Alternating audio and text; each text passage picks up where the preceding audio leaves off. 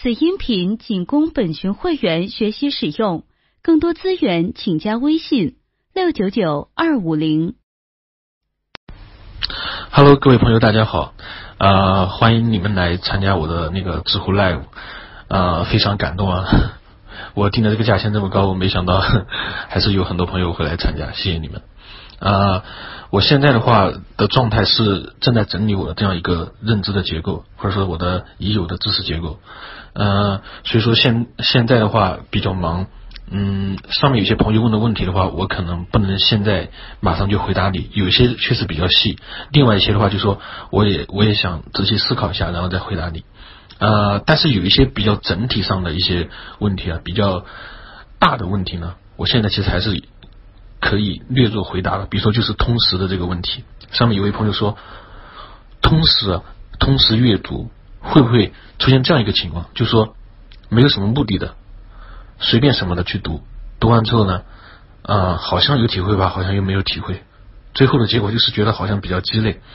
这个问题确实会存在的。我觉得通识阅读的话，应该是一种自己能够控制的这样一种认知。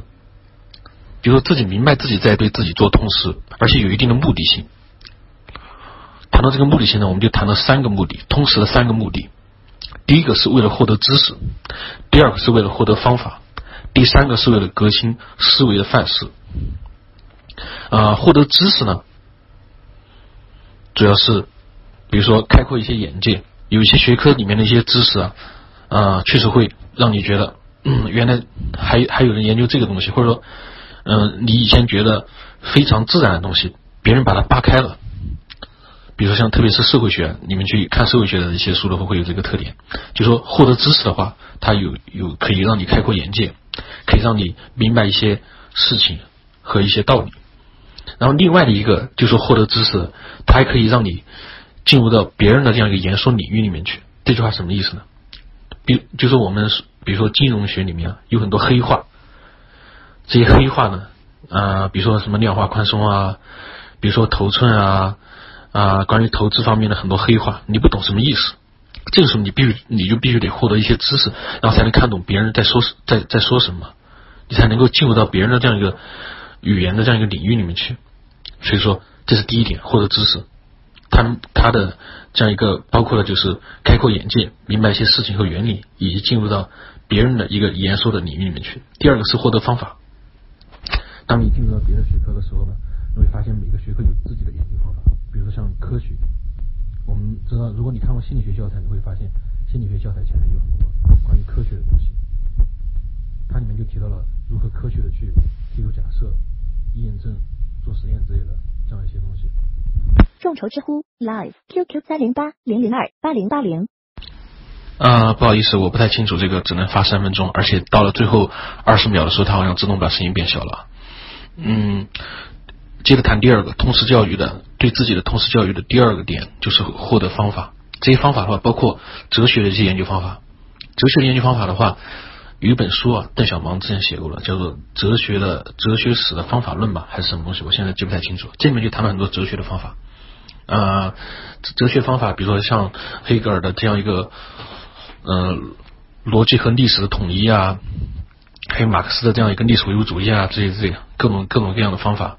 然后，呃，中国这边的话也有一些哲学方面的一些思辨的方法，这些东西都是方法，对人的话很有启发。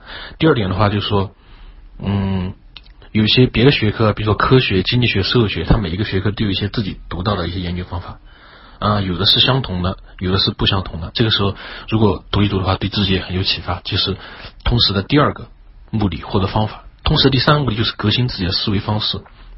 就像我之前在那篇呃专栏呃那篇专栏文章里面谈到那样子，一个人的思维话，它它是一个体系的这样一个形式，就说他的观念不是一盘散沙，不是单个单个的元素，而是连在一起的，形成这样一个体系。所以这个时候的话，你需要革新你你革新自己思维的时候呢，必须要注意到这一点，必须要嗯把把。通过了解各个方面的知识，然后来从啊从一个整体上的得到这样一个更新。每一种知识的话，它都会给你一个崭新的角度。这个崭新的角度，它不关方法，它比方法还要高一层。它给你一个整体的印象，经济学给你印象，政治学给你印象，社会学给你印象，还有数学、科学等等，它给你的印象，这个整体的印象会慢慢的把你的这个常识和你的潜意识会带来一个潜移默化这样的影响。这个就在比方法层面要更高一点。最后的结果就是说，你通过这个通识，慢慢的就更新了你自己的这样一个思维范式，你自己就是在默认状态下去思考一个问题的时候，潜意识里面的一些东西已经改变了，这个就是思维范式的改变。所以说，我们总结一下，三个目的：第一个，获得知识；第二个，获得方法；第三个，核心自己的思维范式。针对这三种不同的目的，每一种同时阅读的路径也是不一样的。各位朋友，大家好啊、可能现在没有人在听吧，但是我这一条可以忽视啊，这一条是做一个测试，我现在正在做一个测试，因为我刚才发现了一个 bug，就是像你们刚才上面看到的那样，呃，我在这个下周要开的 live 里面讲这个语音的话，它最后二十秒声音都会慢慢变小，然后我在我那个测试的 live 里面测试的是没有的问题的，啊、我我我说一下，可能有的人没有嗯没有没有这个经历啊，就说。呃，知乎的话，它会发给你两个 live 嘛，一个是你下周要开的 live，一个的话就是测试，用于让你熟悉这个怎么开 live 机制这样一个东西。嗯，一共两个 live，我在那个 live 里面测试是没有问题的。呃，在这个 live 里面就会这个音频问题，我不知道什么鬼啊。呃，所以这条算测试，所以说我这条废话也比较多，可能也需要补充一下上面那一条的吧？需不需要呢？上面那一条的话。他把我声音变小了，搞得我好像逻辑上有问题一样。像通识教育的话，就是三点：第一个就是获得知识，开阔眼界嘛。这个就是娱乐休闲性质的，也不能说娱乐休闲性质，就是说获得知识，它还是有它的有它的作用。特别最后一个作用，就是你能够明白别人在说什么。有些道理的话，它其实就是披上了一个术语的外衣，让你觉得很迷惑。实际上它。就说那么回事儿，就说了谁和谁相关，谁导致了谁，对吧？第二个的话就是方法，方法就获得方法，嗯，比如说有些统计统计上面呢有一些原理啊，嗯，还有一些嗯，比如说像什么投资方面的呀，投资方面其实我之前讲过有一个有一个原理，就是投资其实投资只有一个原理，什么原理都是那一个原理，就是鸡蛋不能放在一个篮子里面，就是最大商原理。学术来讲，就是最大商原理。比如像投资领域里面什么马克威兹模型啊、指数模型，都从这原理研发出来的。所以说，你获得方法的话，它对你的思维还是很有启示的，很有启发的。第三个话就是使自己的这个嗯思维方思维范式得到更新。是呃，一共就这三点，一个是获得知识，一个是获得方法，一个是自己的思维范式得到更新。而且这三种的话呢，每一种的通识阅读的。路径都是不一样的。好，我先讲到这里吧。陈立言，陈以显性，素长闽胸，生孩六月，慈父见背，行年四岁就夺母志，祖母留闽城孤弱，公亲抚养，曾少多疾病，九岁不行，伶仃孤苦，至于成立，既无叔伯。终显兄弟，门衰祚薄，晚有儿媳。外无妻公强劲之亲，内无应门无耻之童。营营竭力，形影相吊。而留数因疾病，常在宠入。曾食汤药，未曾废离。待奉圣朝，沐浴清化。前太守陈奎查成孝廉，后次子陈荣举成秀才。曾以供养无主，辞不复命。诏书特下，拜成郎中。承蒙国恩，除臣洗马。唯以微贱，当世东宫，非臣云手所能上报。臣据以表文，辞不就职。诏书窃郡，责臣普慢。郡县逼迫，催臣上道。周氏临门，急于星火。臣欲奉诏奔驰，则留病日卒；欲苟顺私情，则告书不许。臣之进退，实为狼狈。忘记肯定是比较正常的。其实正常人的话都会出现这个问题。其实你真正需要的是建立一个资料库，呃，然后，然后你需要时候，然后把它提取出来。比如说像学学会提问这个事情，你完全可以把它做成一个老图，利用你的笔记之类的。现在你也可以去做这件事情，把它变成你的私人笔记。呃，有一些电子版的话，电子版的工具可能是比较好的，做电子版的工具。比如说我现在用 iSource，像安卓这边的话，做老头的工具应该也有很多的。没有的话，就直接在本子上画就可以了，一张图，买那种比较大的那种本子，然后它就变成了你的一个智库。另外还有一点啊，就是说你读一些中国的那些什么呃传统的一些哲学著作，还有比如说像王阳明的什么那些东西啊，心学之类的，他们其实也是文学化的。中国古代的哲学呢，就有一种文学化的传统在里面。当然不是，当然不能说用文学化这三个字一下全部概括了。但是你读很多中国的传统著作的话，真的会有这样一种让你自己获得一种满足感。这种满足感和弗洛伊德的那种啊精神分析下的那种伪心理学带给人的那种满足感的话，还是有一点差，还是有一点差异的。嗯，回答这个问题呢，我觉得可以从我自己说起了。我自己的话呢。这些年也是从一本一本的烂书看过来的。在我看这些烂书的时候呢，还没有知乎。我上知乎的时候，那个时候我已经看了一定的书一点书了。啊，我没有任何人知道过我。嗯，像对于你们各位朋友的话，其实我建议你们可以去看看我以前推荐的，或者说我本次我这次 live 结束之后还会推荐一点书。这些书都是非常不错的，我觉得也能够很容易看得懂，也挺有趣的一些书。这些好书，当你看到了一定的好书之后，你的知识、你的这个思维什么的，都会发生一定的改变。这个时候，你就有一定的能力去辨别哪些书是不值得看的，你还可以去辨别某些书单是不可取的。有一本书名字叫做。我想想啊，叫做第二次机器革命吧，它就是专门讲这个现在这个机器和那个人工智能啊，对于这个就业形势的冲击。它上面还是比较保守的，说这个冲击的结果。我的话觉得，呃，因为我之前做过机器学习，我对机器学习的整个知识体系还算是比较了解。因为我之前做推荐系统，其实就做机器学习算法、人工智能算法。我觉得话，由于大数据这个东西存在，加上加上一些。比较好的算法，机器能够学到的东西真的很多很多。你想想，像律师，还有那个医生这样的比较复杂的工作，机器都能完成。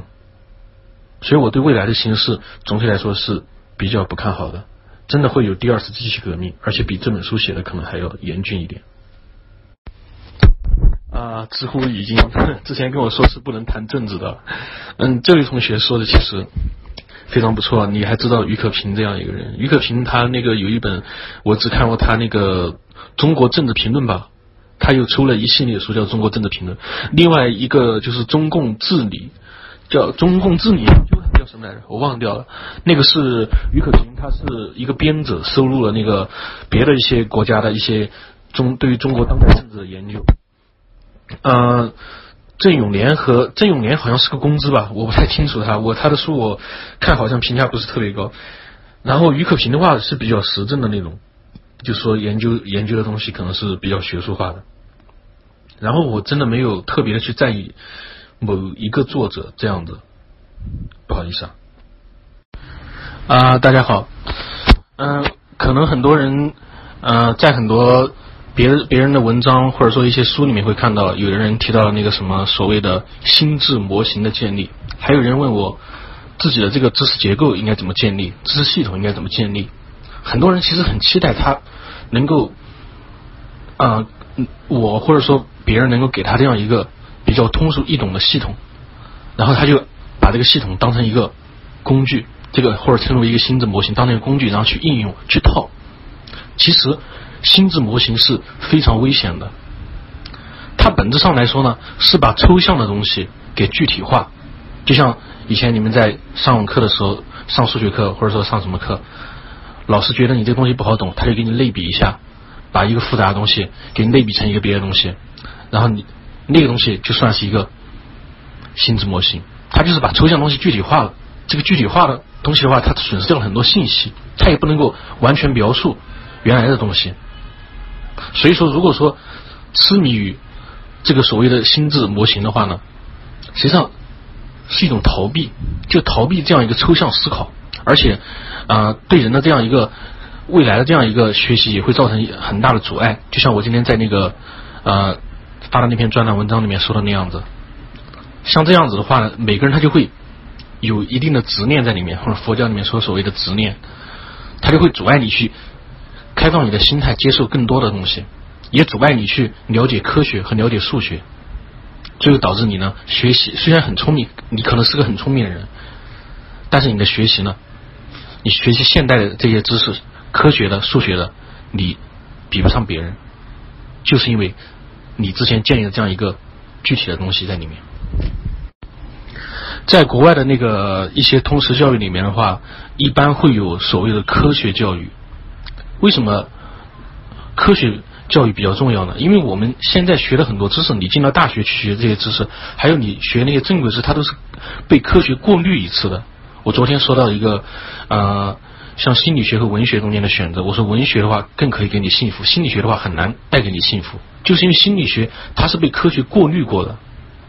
你打开心理学一本教材，你看到它前面是脑科学，脑科学之后呢，然后又是各种统计方法、数理统计，这心理学，心理学它科学化了。第二个社会学呢，经济学、政治学也在这样一个经历了这样一个科学化的过程。所以说，你为什么觉得它难呢？或者说，为什为什么要学科学呢？就是因为他们被科学给过滤了一次，你必须要回到这样一个点上去，然后去了解一下。学科学应该有什么样的思考，有什么样的方法在里面，这个才会帮助你了解我们现代要学的知识。关键不是模型，而是开放的心态。你说这个的话呢，啊，其实还是在逃避抽象思考，因为你抽象思考是不能够规避的，你必须要学会怎样去做纯粹的这样一个抽象思考。不然的话，你建立再多的模型，你都不知道你建立那模型之间是什么样的关系。我们在写程序或者说数学上，所有有一个东西叫正交性，你怎么知道两个模型之间不是讲的同一个事情呢？对不对？怎样的一个状态呢？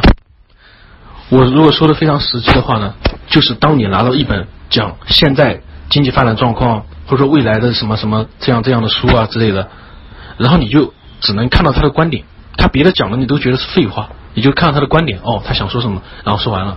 而且你看书速度也非常快。然后你听别人讲什么东西的时候呢，他可能讲的是这么一回事啊，比如说经济学上一回事。然后你在想，他其实，在描述的和我之前了解过政治学上或者社会学上的一个事情，实际上也是相似的。你就能发现很多东西都是类似的。就包括我现在在编程的过程当中，我会发现有一些别的学科的一些思考方法，比如说像商。这个东西，信息论里面的一些东西，我发现它也对我编程有一定的启发。怎样自学一门新的学科？这个问题非常的简洁，但是我们知道，越简洁的东西可能就越复杂，越浓缩。啊，从认知科学角度来讲的话呢，每一门学科它都有自己的知识结构。呃，现在认知科学的方面的这样一个结论的话，就是说，好的老师就是对。已有的对他所教这个科目里面知识非常了解，非常了解之后，然后他也能够了解学生，了解你懂什么东西，然后他在教你的时候，把一把这个你要学的知识结构和你知道的知识结构之间能够桥接起来，这样是最好的学习方式。那么，如果要自学一门学科的话呢，我觉得这个模型应用到自身上来说是比较可以的。你说你自己能够了解你自己是怎样的一个人，另外一个就是你能大致了解这个学科的结构是怎么样的。这个学科怎么学科怎么结构怎么样的呢？你可以去通过搜索一些资料，得到它大体的状态、大体的这样一个知识结构。另外，更重要一点就是说，你了解一点哲学、科学的知识，你知道它在它在哲学和科学的意义上，这门学科的地这门学科的性质是怎么样，它的结构是体现的怎么样的。另外，就是和别的学科参照的话，它的结构有哪些异同点？所以说，这就是通识的重要性。你越通识，然后你再去学别的东西的时候，你才能够越顺畅。如果说你一辈子只陷在一个领域里面的话呢，那么我觉得人是会越来越这样，越来越短视的，越来越怎么说，陷这个思维陷阱里面出不来这样一个状态。我本来要在例物里面讲一个例子啊，这个例子就是费曼说的。费曼是很牛逼的一个物理学家，我看过他的传记，也看过他的一些论文集。费曼的这个人很有趣，他就曾经说过一句话：没有人能够理解量子力学。为什么呢？为什么不能理解呢？因为量子力学它不是常识，我们所说的理解很可能就是一种常识性的理解。真正的另外一种理解，对于这种你根本不可能深入深入进去的这样一种东西，你不可能深入到原子内部吧，对不对？你只能做一种称为技术性理解的理解，就是你去闹明白这个知识结构是什么关系，你接受他们最开始的这样一个假设。所以，现代数学和现代科学的学习方法，一个关键点就是明白什么是技术性的理解。它跟你的常识是没有关系的，数学还是什么东西，你在生活中能碰到吗？你理，所以你碰不到，你也理解不了。还有量子力学、还有天文学什么东西，你都没去过月球，你怎么理解这东西干什么呢？对不对？你要明白什么叫技术性的理解。这个的话，我就是比较讨巧了。他有我的话呢，现在也会有你这样一个问题，我会了解很多，比如说我回答一个问题的时候，我也会了解最新的信息什么样的。我一般的话，因为我是经过通识教育的，接触过这些东西的，啊，我对很多学科它有一个知识上的理解，很多术语我也看得懂，所以这个时候我怎么办呢？我就去买维普，或者说我我忘了我刚才买什么东西啊，啊，我买知网，对我买的知网，知网的这样一个会员卡，然后我去去登录他的那个网站查论文，所以我现在很多时候会去呃了解东西，会查一些最新的论文，这个论文里面我知道哪些。说你他你哪些说的挺好的，因为我对相对的相应的那样一个经济学或者说政治学方面的东西我是比较了解的。说论文的话，论文里面有很多很好的东西，比在知乎看那些啊 各种回答可能要好很多。首先啊，作为从自动化里面的这样一个专业毕业的人，自动化可能大家不知道，它称为工科的万金油，这个专业非常苦非常累，然后还。啊，然后天天也是怎么说？别人都在玩，我们还在学。啊，别人玩完了，我们还在学，就这样子一个。我觉得大学里面有很多时间来做自我通识教育，而且自我通识教育的话，顶多也就半年的时间，就是半年你用零散的时间，比如说像嗯周末啊，或者说晚上什么时间抽时间去看书之类的。一开始你看的比较慢，然后后来你熟悉之后，你的阅读速度还有你的这些东西都在提升。这样的话，你会你的读书啊什么的也会越来越快，越有越来越有效率。我觉得。并不会出现冲突，对不对？通识教育的话，目前来看的话，主要定义上就是靠阅读来的。你们说想成为一个更好人，怎么样去呃经历社会上那些东西啊？我我当然也有一个理念啊，我的阅读下面的签名就是读书、读人、读事。但是读人和读事的这个事情，我觉得没有所谓的方法在里面。他有一些经验，但是这些经验他也是。和你和书本里面获得东西差不多的，就像长辈告诉你你怎么样怎么样，这些东西在书里面也能够获得，对不对？你读人读事，长辈听长辈的话或者听那什么的话，其实帮助并不大。他们和书里面说的可能还没有书里面说的好，对不对？然后你去读人和读事的时候，你要自己去经历，这个就称为知识学里面的有一种叫做隐性知识，就是不能用语言描述的一种知识。你说的很对，沟通的话很难理解对方。我们其实，在沟通的时候会用很多语言，包括一些我们说出来的语言，还有一些肢体语言，这语言来来来来弄那东西。但是每个人的经验还有什么东西都不一样，所以他沟通的时候很难理解对方，这个是对的。我们有一个逻辑上的问题，就是说我们总是希望沟通是在理解对方这样一个前提下来来做的，对不对？实际上没有这个必要呀。为什么我们要百分百的理解对方呢？我们除非是探讨数学问题，或者说。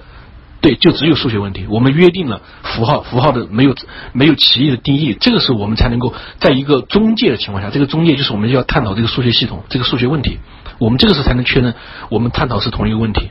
实际上，大多数是大多数时候，包括一些非常正式的一些对话，只要不是数学的，它都是不精确的。这个东西没必要去追求百分百的。如果你要追求百分百，只能去约定，只能去这样子做一个非常正式的这样一个谈话。啊，不好意思啊，这位朋友，我之前也看到你问这个问题了，嗯，那我就回答一下吧。我确实也做读书笔记啊，我自己的读书笔记的话呢，一般是做成那种老图形状的，就是用一些电子设备上面做一些老图。在我大学买不起那个 iPad 或者之类的时候，我会在本子上把这个一些知识结构图给画出来。画图的时候呢，就是相当于读第二遍。第一遍的话就直接读，我不记笔记。第一遍的话，啊，图我很我在图书馆看的书的话。呃，当然一般是不能在上面乱画。我自己买的书上面都是乱画的，都是在批注啊什么东西这些东西。我从图书馆看到的书可能只占我看到的书三分之一吧，所以也不也不重要。我三大学读过三分之二书都自己买了，穷的叮当响，但是全拿去买书了。呃，做读书笔记就大概是这个样子。嗯，你说做三十本读书笔记的话呢，啊不三十多篇读书笔记的话，如果它不是结构化了，就是说。它可能还是有点缺陷，就是说读书笔记最好是结构化加上非结构化的，非结构化就可能是你的感悟，你的什么东西，最好是电子用电用电子版来做整理这个东西。即便是你做非结构化的东西，不画老图，你把它的要点总结一下也挺好的。所以这就是我的结论：非结构化加上结构化构成一篇读书笔记。嗯，我现在不太清楚你你的本科究竟是工科、理科、文科还是艺术类的什么样的啊？假说无差别的话，在无差别的条件下的话，我认为一个人的话应该了解一下基本的一些哲学、科学、经济学、政治学、社会学、心理学、文学这几门。有这些东西了之后呢，我们能够才能够对这个世界有一些。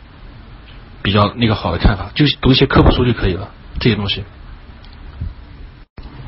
实际上啊，如不管你爱好最后爱好什么科目的话，你都会走到一个地方，就是它的科学化。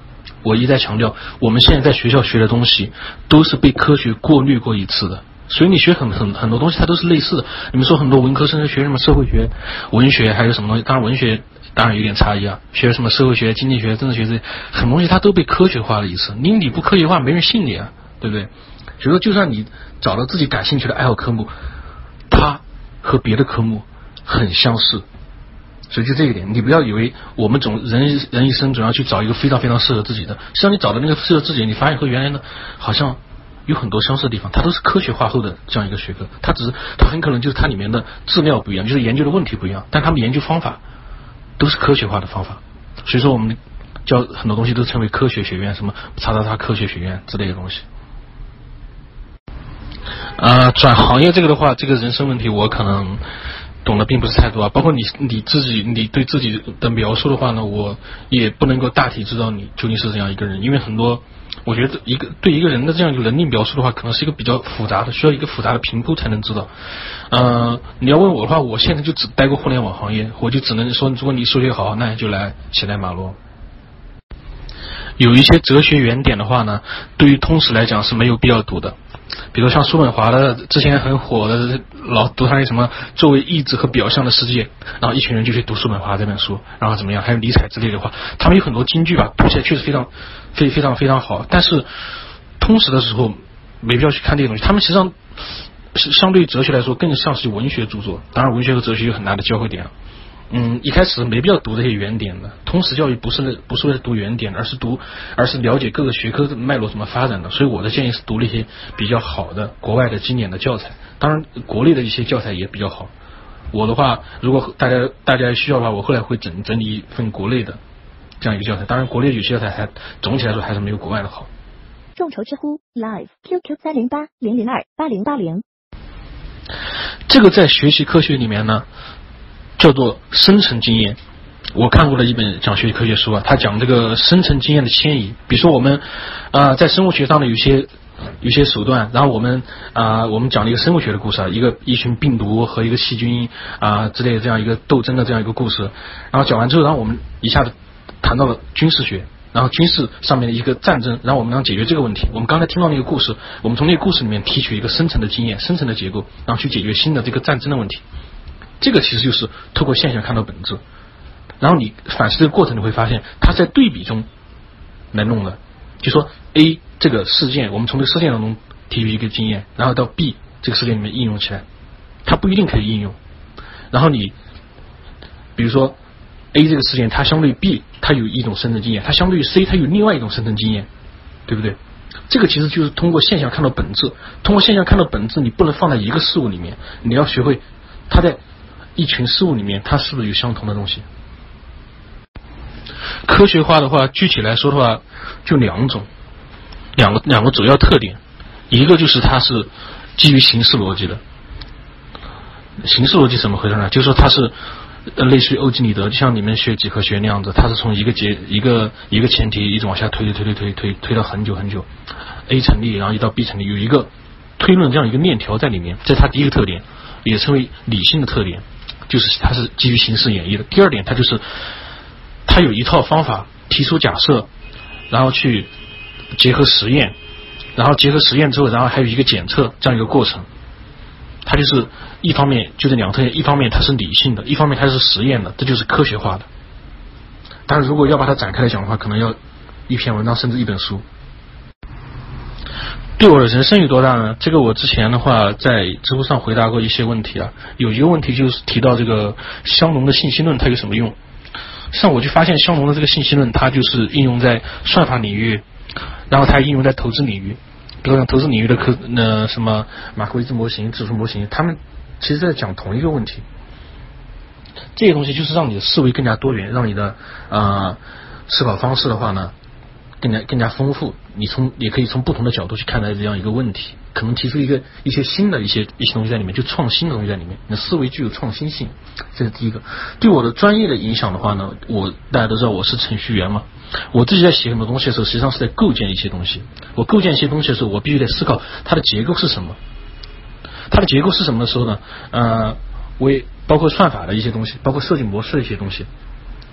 我也我我有时候也会呃，因为一些别的学科里面的一些一些结构，它会给我一些灵光闪现的，就是无法言语的一些启发。我会觉得我设计一个东西，实际上可能设计了一个设计了一个相似的一个结构。另外就是 debug 的时候，debug 的时候。也是啊，从哪儿找问题啊？怎么怎么样？这些问题，它和处理一些别的问题也有一些相通的地方。另外还有一点就是写作和编程，我觉得也是非常相似的。可能这个观点可能现在只有我提出来吧。嗯，我看那个谁好像通灵芯片的作者好像也提出过这一点，就是说呃，写作和编程实际上都是。差不多的一回事，我觉得他们有很多相通的地方在里面。可能因为我自己有写作的背景，有编程的背景，我觉得他们可以把我的工作给融合起来。我觉得这世界上很多知识都是有相通的可能性的。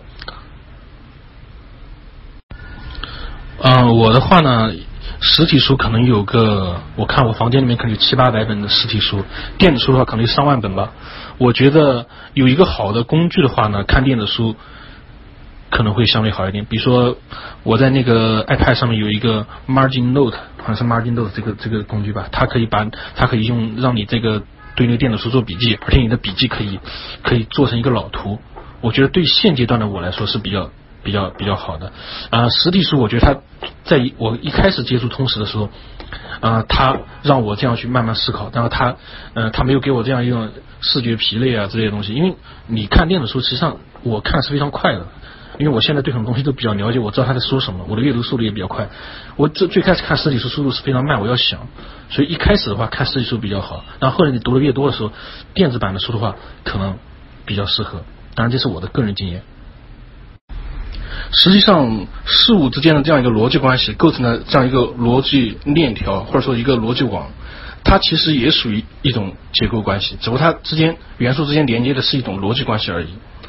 所以说，思维导图的话，其实也能够做这种图，可以干看公开课。只不过公开课的话，就算那些很经典的公开课，它的给你带来的这样一个质量，我觉得并不是太好。呃，人在看看这种啊，有人研究过，人们看纪录片或者对着电视看公开课的效果，并不是特别好。这个的话不是马哲的矛盾论啊，这个如果你看过毛泽东写的矛矛盾论的话，你会发现你的这些观点是毛泽东提出来的。呃，马哲的话，据我据我看过的材料，我没有发现过有这样的东西。有一本教材是国外的，呃，是那个机械工业出版社出版的那一套黑皮书。黑皮书的话，如果你读过计算机方面的教材，你应该知道，呃，那本书就叫做《计算机系统概论》吧。嗯，我啊，那个里面对那个计算机的那个硬件构造，还有它的软件，还有它的算法，都是做了一个综合性的这样一个概括。另外一个就是有一本科普书，我之前推荐我，叫做《编码》，编码隐匿在计算机背后的什么工作原理之类的，那本书也很好读，呃，很好玩。还有的就是通灵芯片啊这些东西，嗯，都是挺好的，介绍全面介绍计算机方面的。当然最专业的还是我开始说的那个那本教材，那本教材三百多页吧。呃，读起来是很容易的。现在知乎设计的是这样子的，就是说我点击你这个，我能够我只能用语音来回答。另外就是我点击你回答之后呢，别人在外面看我的例物，就是没有参加过这个例物的时候，他可以看到我回答多少问题。他我我我回我通过语音这种形式回答你的问题，才会被当成是回答。所以如果说我全部用文字或者全部用图片的话，别人从外面看好像我什么都没有答过。嗯，我觉得读书读多了的话，人的记忆力真的会得到比较大的改善。我的话，长期有一个盘里面的话放了很多很多书，我有一个专门的检索的文件，它它不能检索书里面的东西，因为很多是 PDF 版本的，而且不可能深入到里面去检索的。嗯，我就大概检索这个它的名字就可以了，而且很多书的话，我很多时候会去看一下它的那个印象，然后看到它的书名什么的。我检索的时候一般是通过检索书名来。来弄的，用一些比较模糊的词啊来检索的。有一个软件在 PC 上面叫做 Everything Everything，每一件事那个英语的 Everything。其实物理和你要修的那个数双，数双的话，你指的是数学专业吗？物理和数学方面的东西已经比较难了。嗯，我有一个观点，就是说，如果说你在大学里面一直接触的比较难的东西的话呢，你去看别的一些啊被这些科学和数学过滤过的这些学科，并不是很难的事情。很多时候你看着看着完全可以看懂，比如像比如说像里面呃社会科学里面的那个王冠，像经济学，它就是它实际上它根本就不怎么难，它其实就是你到了那个地方，然后你有你的数学比较好的话，你看起来是非常顺畅的。所以我觉得，嗯，你现在忙的话，如果说确实是在做物理或者说数学方面的事情，嗯，有一点时间可以看书，没有时间就算了。到后来还有时间，人生很长的。毕业之后变胖了。搜索一些知识的话呢，我觉得在一个比较好的。基础上比较好，嗯，我是对很多学科有一个大概的了解，然后我看到一类问题的时候呢，我会选择去知网搜索相应的论文，嗯，或者说去谷歌，谷歌的话，我觉得还是没有知网好，知网其实它它收录很多，包括啊一些期一些比较核心的期刊，还有一些一些杂志，一些嗯怎么说比较普通的杂志上面也会有，所以说有一些东西的话，我觉得还是呃在一个比较了解。各个学科的知识体系的情况下，然后再去利用一些比较好的数学工具，特别是知网这样子。啊，大家晚上好。嗯，今天在正式回答问题前呢，我讲的话题是专家和菜鸟之间的这样一个思维差异是什么？这个也是我在呃我的 live 里面提到的会解决、会讨论的一个问题。当然，并并不一定是解决啊。嗯，我在开始啊上班的时候呢，我也是写代码的。那个时候呢，我到公司来写代码的时候呢，有一个有一个我的上一级的一个人来带我。啊，公在公司里写代码和在学校里面写代码不一样。在学校里面写代码的话，我会刻意去关注算法、设计模式这些东西，就说比较理论性的东西，就是学校里面会学到的一些东西，我会观察这些东西怎么实现的。啊，但是在但是在那个工作当中呢，他们。关注的就不呃，可关注的就不是这些东西了。我当时看呃他们的那个项目的代码的时候呢，有一些代码我实在没有搞懂他们是怎么实现的啊。然后让我去阴阳画葫芦去实现的时候，我虽然也实现了，但是我后来怎么说一直没有学的太好。然后后来我上面那个带我儿女跟我说，他你关注的问题像是有问题的。他我们在我们这个代码里面，我们关注的是数据流，是数据是如何流动的。呃，然后他给我弄了一个数据流的图。他说：“你看，我们只关注这些东西，他剩下那些语法细节，实际上虽然说有我写的，但是他自己都搞不懂那些语法细节怎么回事。”然后后来我就我就我然后又读了一些认知方面的一些书之后，我才发现认知科学方面的书，嗯，确实专家的话他会比菜鸟更更会去关注这个事物事物的生成结构、事物的模式，呃。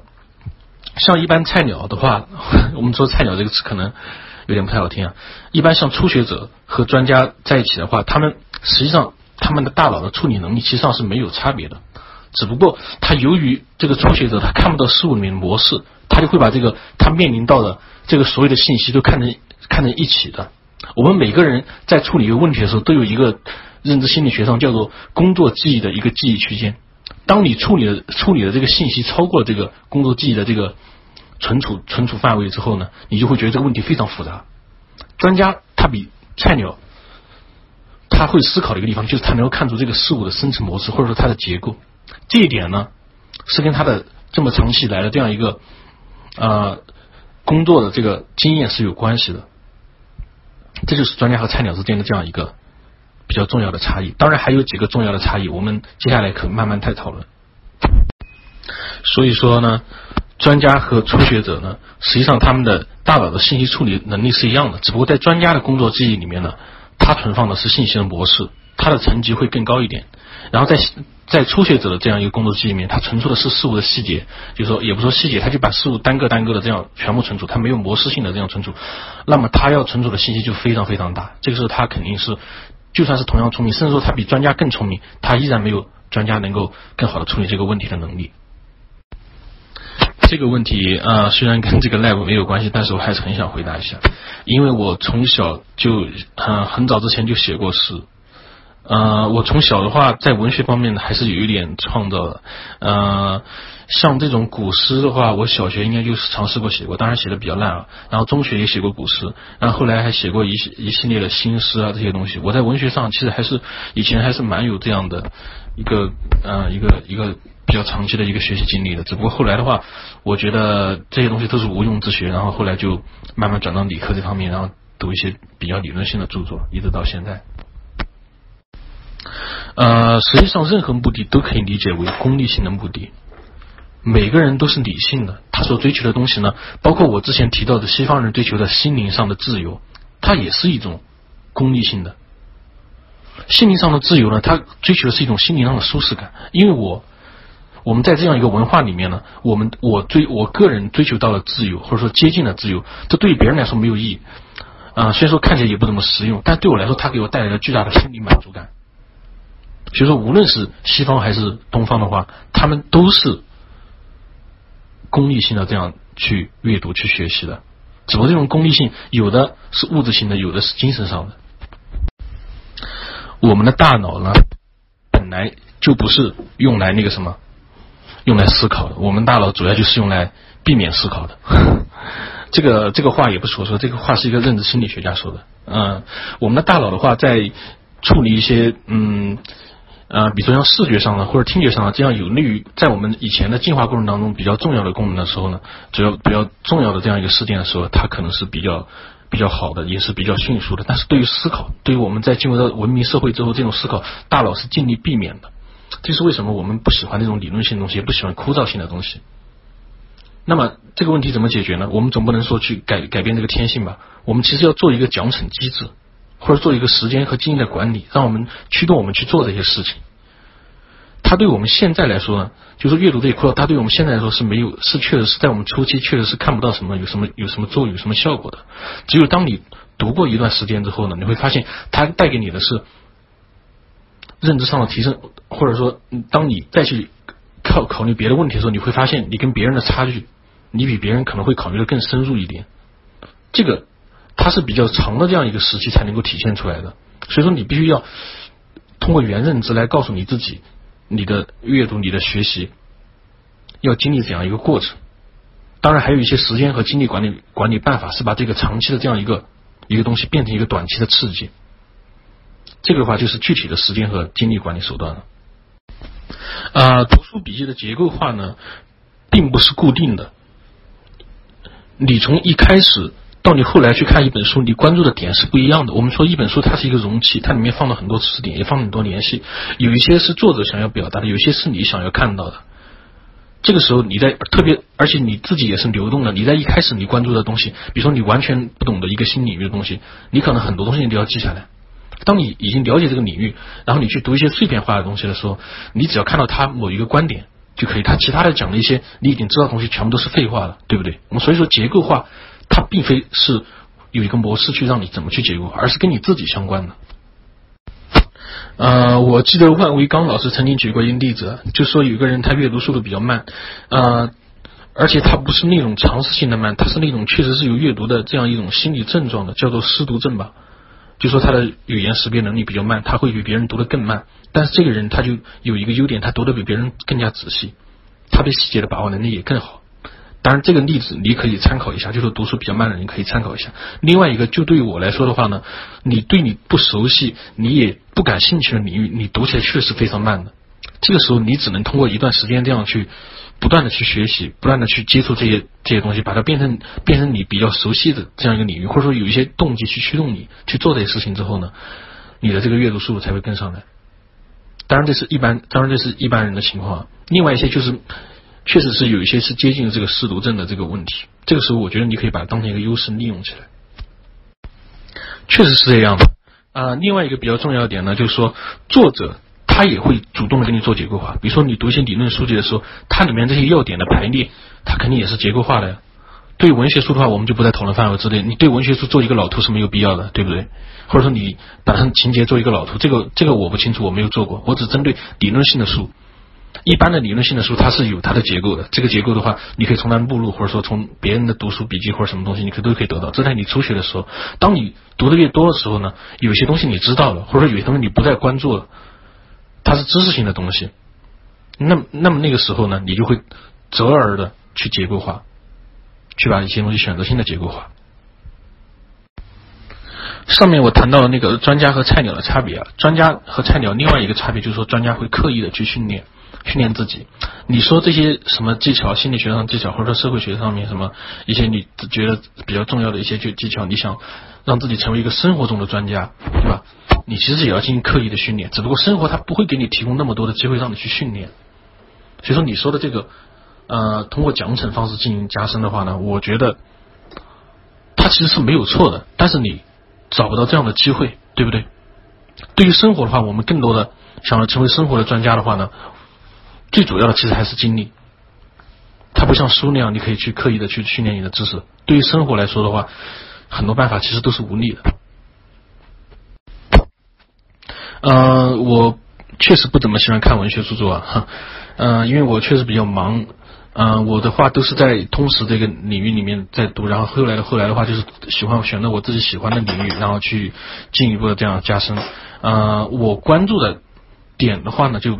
不是这些东西了。我觉得那些理论性的东西，让我对世界有新的看法的东西，可能对我的刺激更大。每个人都是这样子的，这个对我来说也是功利性的一个东西，它带给我的心理上的满足，这些东西也是我觉得也是比较重要的。你也可以理解为我在功利性的去学习这些东西。这个我目前没有遇到过这样的事情啊，呃。像像我们在工在上大学的时候，每天看的书也是，呃，什么那些模电、数电呀、计算机系统这些东西，这些也算是比较复杂的一些知识吧。但是从来没有那种看别人的眼光都会怎么样的这种这种东西在里面。我不太清楚这种情况，不好意思。嗯，不好意思，《自控力》这本书我没有看过这本书，我觉得我的自控力已经比较好了。我平常的我平常工作还有那个什么。生活里面，我都是一个工作狂的一个人，所以我这本书我听说过，但是我没有细看它。我觉得我自控力已经比常人 可能强很多那样。读书慢和信息转化率低的话，他们之间不是一个因果的这样一个联系，而是你在这里把一个问题换了另外一种说法而已。读书慢，转化性转化效率低，或者说读书慢只是转化效率低的一种体现而已。他们两个之间不是这样一个因果关系啊。怎么说呢？我之前在很早之前，两年前还是多久之前，回答过一个关于信息转化率低的这样一个问题。实际上，它涉及的确实就很广，包括个人的经历，还有你学习的动机，还有你管理精力的这样一个方法，这三者都是有关系的。还有你对这个学科的熟悉程度，你什么都不懂的话，那你肯定也是没有兴趣的。我觉得你读那篇文章的话可能会好一点。嗯，就是个人如何提高信息转化率，在这里的话我就不再多说了。不是，不是要使它常识化，使它常识化的话呢，是一个结果，是你熟悉了它，但是并不代表它就常识化了。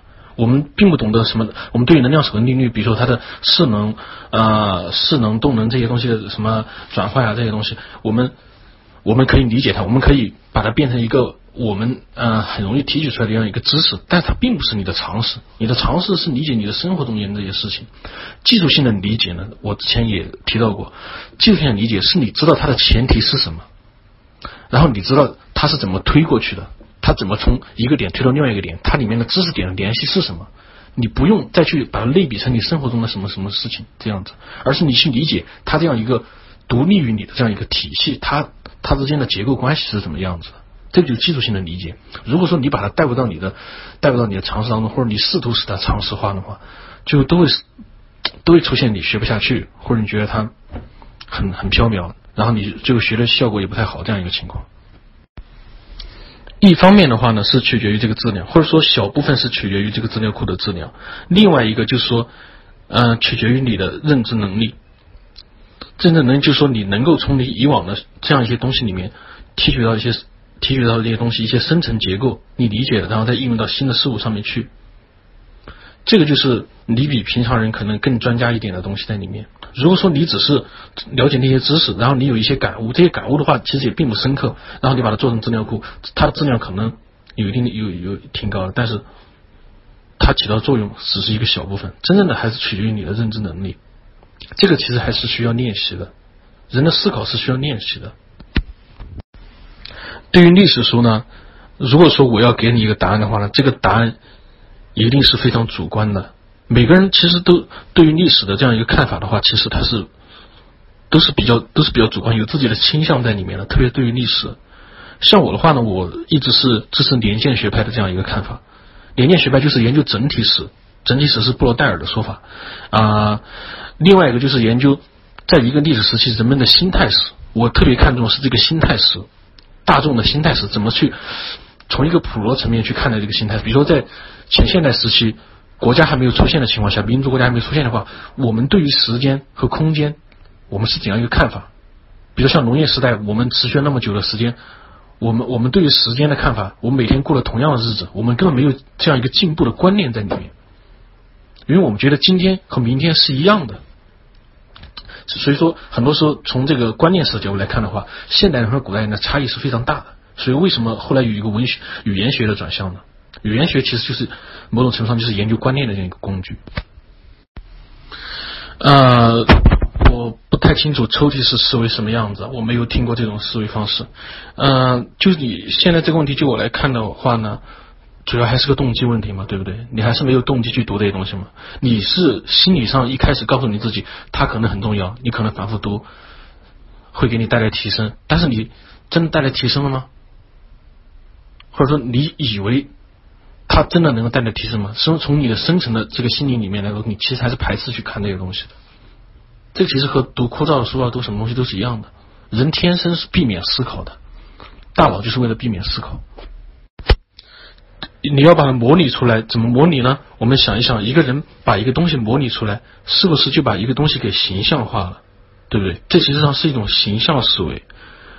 人要走得很远的时候呢，你必须要进行抽象思维。你在脑子里面模拟呢，也是很重要的一步。但是关键你要有一个辅助手段，就是在纸上用利用纸帮你扩大你的工作记忆区，帮你抽象思维。你可以弄一些符号，然后你在特定的点进行形象思维，这样是对于初期来说是比较好的。在于在当你。呃，在阅读、在学习的时候更加得心应手的时候呢，我觉得抽象的部分就会更多，很多东西就变成你的这样一个比较熟悉的地方了，你就不会再从头对它进行一个这样一个思考。啊，所以我觉得在初期的话呢，就是抽象和形象结合起来，关键一步就是说你要利用合适的工具来把抽象分一部分到你的纸上，到工具去实现，然后你在特定的点进行这样一个形象思维，这对于初期来说是比较重要的。也是比较有效的。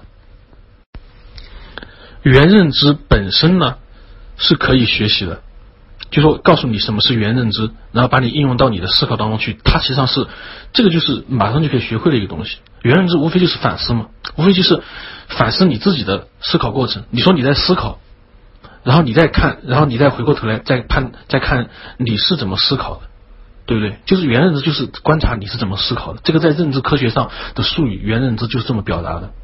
可能在一些别的地方的话呢，呃，比较比较中等复杂的地方呢，语言认知就是和哲学等等价的。哲学讲究的就是反思，它不仅不仅仅是你反思你当下的思考，它还把你你以往的这样一个思考模式什么的，你专门拿出来做一个原认知，专门在进行反思。这个第二个就是哲学的底部。然后更复杂的一点的话，就是说。呃，更复杂一点的话，这个就比较具体了。是我看啊，著名的一个逻辑学家王浩写的一本关于哥德尔的书里面提到的元认知，它里面也提到了元认知。他提到哥德尔的这样一个证明方法，就是对数学进行一个元思考，或者称为一个元数学。这个当然我们大家都不用了解了。关键是元认知这种技术性的方法，你还是很容易学会的。学会之后呢，及时的对你自己的这样一个思考过程进行反思。我觉得呃，要看书的话呢，可以考虑看一点哲学方面书，就像我上次推荐的那一本啊，呃，叫什么来着？那哲学史方法十四讲，这个是邓小芒的。另外一个就是西方哲学的那个呃，西方哲学西西方哲学史讲演录吧，这个是赵林写的。这两本书都很有意思，它里面逻辑性都比较强。你可以不像别的这些一盘散沙的那些哲学书，特别像罗素的这样一个哲学书，罗素的哲学书是非常主观的。呃，我们把抽象思维这个东西，或者说抽象思考拿出来。它是一个名词，但并不代表这个这个名词和你的形象思维是同样是可以习得的一个东西。形象思维很自然的，就说我们都会把把它在脑子里面把它形象化，把它和熟悉的事物进行对比。抽象思维就是和这些东西相反的。你觉得它是可以是习得的吗？它并不是一个可以习得的技术，而是说你到达某一个点的时候，你的这个抽象思维能力这个素质综合素质能够提高。你像我们说一个人的素质提高，但是素质并不是这样一个习得的，对不对？他可以通过很多点来习得，但是并不代表他习得这些东西之后，他就在习得素质本身，对不对？抽象思维可能是一个更好的是一个评价标准，而且就我刚才讲那个专家和那个菜鸟的区别的时候呢，也会讲专家的思维更加抽象，而说他关系的他关心的是事物的模式，这个就是说他是一个结果呈现在这里，他更专家是因为他抽象思维更好。所以说，你到达专家那个程度，你要通过不断的练习、不断的思考，然后你就在面对事物的时候，你更多的是看到事物的深层结构。我们说这个就是抽象思维，但是它它是你的能力素质的一个综合表现，而不是说我们要怎如何去学得它是一个一门技术这样子，它不是一门技术可以学得的。我希望你能够听懂我说的这个意思。看文学作品，无论它经不经典，它都是一种消遣，而且特别是那些伟大的文学作品啊。他们在技术上也是达到了很高的这样一个水准的，所以说你所谓技术上的水准，就是说他做一个文学作品，他对人的这样的情绪上的感染也是做的非常好的。嗯，我他跟你玩游戏实际上是没有区别的。嗯，你说具体的你不喜欢看那理论方面书的话，理论方面书你说他能带你玩游戏那种快感吗？他肯定带不了的。这个确实就跟你说的那样的是动机上的这样一个不足。呃，我这里说的通识的话，应该是比较宏大那种针对大学科的。针对数学的通识的话呢，我不太清楚你说的什么意思。呃，如果说你是每一门的那种课，比如说像什么呃数学分析、呃函数论、呃群论，还有什么代数几何，还有还有什么测度论这些东西，你每一门的这样一个入门教材都去学一下的话呢，我觉得。并不会对你的高等数学产生多少东西，因为数学它的模式是固定的，它的思考模式其实就是一个形式系统，它非常讲讲求这个形式逻辑，它是讲究有什么推论然后往下推这些东西，它可能会让你的这样一个呃承受这样一个数学这样难度的这样忍受力可能会得到提升，但是我觉得这种数就我在数学上看过这些书，然后我觉得它对高等数学的这样一个帮助的话呢，实际帮助可能并不是有你想的那么大。呃，认知科学的角度来讲的话呢，有一定的帮助，但是帮助不是特别大。就说，呃，即便你知道你和专家之间有这样的差，有这样的思维差异，你知道专家他是更多识别模式，就像就像刚才说那样子，他这种能力是对他素质这样一种表述。我们说他优秀，但是你并不说哦，我知道他优秀，然后我就能够接近他这样子。当然，他有一定的帮助，他会帮助你去刻意在意你自己的思考，在意你自己和别人差距。为什么你？没有去在意这个事物之间的模式呢，很可能你会去学会去问别人，问那些专家，你你问一下他们在意的什么东西，就像我最开始讲的那个例子一样，我的上面带我人告诉，你去在意数据流，你不要去在意这个，我这个程序里面用到哪些模式，或者我这个程序里面它哪些语法那些东西那些细节，你不用在意，你在意数据流，你就能看懂我要讲什么东西了。所以说，有这种想法的，我他对你还是有很大的帮助的。认同的话呢？有好多种认同，呃，有的认同是情感上的认同，它会唤起你情感上的这样一种一种一种东西。另外一个就是理论性的认同，理论性认同它只是提出了某一种说法，这种说法它能够自圆其说，这个其实你认同它也是可以的，但是你不能说全部认同它。也许你自己可以反思一下，我从另外角度来思考呢，或者说它里面的这个论证、论证、论证过程是有哪些跳过地方呢？假如说你对语言学、对逻辑学，还有对那个心理学方面有一些了解的话，你就会发现，有些人他刻意的在制造一些观点，这些观点就是操纵你去认同他。有这样子的，我觉得这个也是通识教育比较重要的一点，就说不要被别人的观点带着走。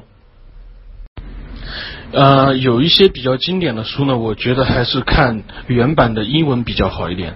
呃，我自己的经验来来看的话呢，我我可能是大四才开始觉悟的。我之前的话，呃，看的其实都是中文版的书。我大四的时候呢，呃，看。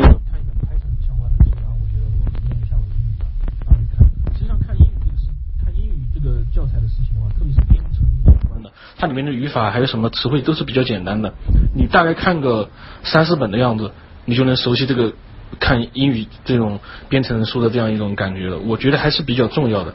呃，你等你培养出这种感觉的时候呢，我觉得你英语的速度也慢慢就提升了。你现在可能是比较早期这样子看的，但是这个东西是可以改善的。有很多比较垃圾，这个我觉得。这个说法的话呢，也不也不一定全对，就是你提到这个说法，嗯，有些畅销书是垃圾，有些畅销书还是可以看的，呃，比如像《人类简史》这种书，《人类简史》其实它也是畅销书，但它确实挺好看，还有《基因宇宙史》啊，还有《制度与人形》啊，这种这种东西其实还是挺不错的。我觉得话，相对于这两个读畅销书还是读经典书这个问题，我觉得更重要的是培养出个人的这样一个能力，培养个人辨别力的，就是像我之前说那样。做一个比较好的通识的情况下，对各个学科都懂一点啊。读这个时候是读一些经典的完这些东西之后呢，你的辨别力就提升了。然后你再去看那些畅销书，它究竟是好是坏？我觉得有一个辨别的情况下，你再去选择，而不是一昧的说畅销书不读或者读畅销书这样子。呃，各种成长社群的话呢，我觉得我个人也有体会过。以前我们在我大一还大二的时候，在广东这边的话，参加过一个读书群。去了之后，我发现，呃，他们每个人要谈嘛，实际上很多人在那个地方谈他的感受的时候，都是啊，没有任没有给我任何这样一个体会，没有给我任何的这样一个惊喜。他们的认识啊什么的都是。非常的有一种有一个有一种效应叫做木桶效应。当你和一群人在一起的时候，呃，最怎么说觉悟觉悟比较差那个人会拉低你对这个整个这个交流的这样一个感受力，你会你会觉得这样的一个评价被这个人给拉低了。然后我去的时候我就觉得。啊，这些人的谈论的这个水平并不是特别高。然后后来的话，我就没有再去过了。我觉得很多读书群的话，你去的时候它是比较民主的。民主的就有一个特点，就是说你必须要去忍受那些认知水平不怎么样的，或者说废话，或者甚至是错误的观点的。然后他在里面谈话，我觉得这个是浪费时间。通识教育的目的是我们之前说过，就是了解别的学科的方法，了解一些知识。然后去革新自己的认知，这个时候他是给你开阔眼界，是让你感受到你这个思维模式的变化。他不是说你去你去模你把这些通识教育弄了之后，你每一个学科都精通了。这是不可能的，人类现在的知识你不可能通识教育的时候就会就会精通了，对不对？通识教育是一种比较基础的教育，所以说你接触的知识也是比较基础的知识。然后你要去精通别的学科的时候，你必须要下很多功夫。你就算了解这些方法，了解那些学科的知识，了解那些学科思维方式，你还是要下很大的功夫去做的。不然的话，那谁都可以成为专家了，对不对？所以说，通识教育的最后结果就是你样样都不精通。但是你究竟要精通什么呢？我觉得这个答案是你自己去找，你喜欢什么，你擅长什么，特别是你擅长什么，你擅长什么可能比你喜欢什么要重要的多。因为你喜欢什么，很可能就是觉得你自己啊，觉得你喜欢什么，其实你可能只是喜欢那表面的东西，同时就会打破这个东西，它会让你觉得你喜欢的东西其实和你讨厌的东西其实差别也并不是并不是太大。我觉得话，呃，通识教育就是不能让你精通到某一个，而你要精通某一某一门的话呢，这个要看你自己。要看你走了很远处，然后去下决心去做那做那一块的啊，这个和字面意思其实上就是比较一比较一致的，就是说明确而具体的预测。明确而具体的预测，举个例子，就是说我们有一个理论，我预我根据这个理论预测某一个人，他比如说他比如说吃药这个事情，他吃下这个药，他的哪些反应是我们可以预测的。然后然后这些这些反应我们就比如说 A 反应、B 反应、C 反应，这些反应我们记录下来了，我们这个就叫明确而清晰的这样一个预测。呃，另外一个就是说，你开始说的这个科学理论是可证伪的，这个属于科学呃。科学哲学比较早的这样一种说法，也不是比较早吧，嗯，因为科学哲学的话，也可能是托马斯·库恩以后这样子才真正的大发展起来。呃，在托马斯·库恩之前的话，可能会有人说，比如像波普尔说是科学理论是可证伪的。其实上，科学理论可证伪的，并不能概括所有的科学。嗯，我做阅读笔记的话呢，我一开始没有电子设备的时候，我是用那些笔记本来做的，就像我之前说那样，它是结构化加上。非结构化这样一个组合。嗯，结构化的东西呢，就是说我会一开始就会把一些要点，这个书里面的要点是什么？因为我在图书馆的时候呢，呃，买的那图在呃在图书馆读书时，你不能在上面乱画嘛，所以我就把一些东西抄过来。这个时候比较苦，比较苦，其实也没有什么，因为你读书确一开始确实比较慢，你用那种纸质的东西并不会影响你多大速度。到后来的话，读的越多的时候，有些书我就不做笔记了，有些书我就是啊，或者说简略的做一个笔记，或者用电子版做一个笔记，就像我之前提到的那个 iPad 上面那个那个做老。图的那个东西，这个老图的话，我就算分享出来，可能对别人也没有什么帮助，因为这是我自己看这本书的观点，我认为它是怎么结构化的，或者说它对我哪些东西是重要的，然后我就把用电子版去做了一个这样我自己看来重要的东西的这样一个摘记，我自己有一些感受啊什么的，可能有时候我也不会写，但是这个东西是没必要模仿的。我觉得一个人在最开始阅读和你读过一定书之后，你的这些方法什么东西，它都是一个流动的。呃，我重答一下这个问题啊，呃，实际上畅销书呢有好的也有差的，差的那就太多了，好的就像我上次录音提到的那个《人类简史》，还有一些别的一些呃很多我以前推荐过的书都是可能看起来都是畅销书，因为他们有科普的性质在里面，属于那种理论性的畅销书，还有极简宇宙史这样的。呃，我觉得相对于你去判断看不看畅销书这样一刀切下去呢，我觉得更重要的是你自己有一个判断力。去看到一本畅销书，你翻一下你就知道有哪些东西是你要知是呃有有是不是你想看的一本书，呃我所以我觉得通识是比较重要，所以你需要一个通识做一个基础，需要你在经济、政治、社会方面有一定的常识、一定的了解，然后你去看这个畅销书，你会发现，虽然说畅销书它是一本书，实际上它也是一个很大的碎片知识，碎片化的知识呢，你就只能在你的体系完整的时候做一个补充。所以畅销书的话，它也是你的一个理论体知识体系建立好之后的一个补充。所以说到那个时候，你究竟看不看，看哪一本，这个时候需要你前面这个知识体系需要需要建立起来，你需要有很多了解，然后再去判断哪些书该看，哪些书不该看，或者说，然后你之前的这种判断说一刀切下来这种说法，其实并不是挺，并不是特别好。这就是我的看法。啊，沉迷在这些文学作品里面的话呢？如果说仅仅只是沉迷而没有产出的话呢，我觉得和你玩和你沉迷游戏和你沉迷别的别的什么上瘾的东西，实际上是没有任何差别的。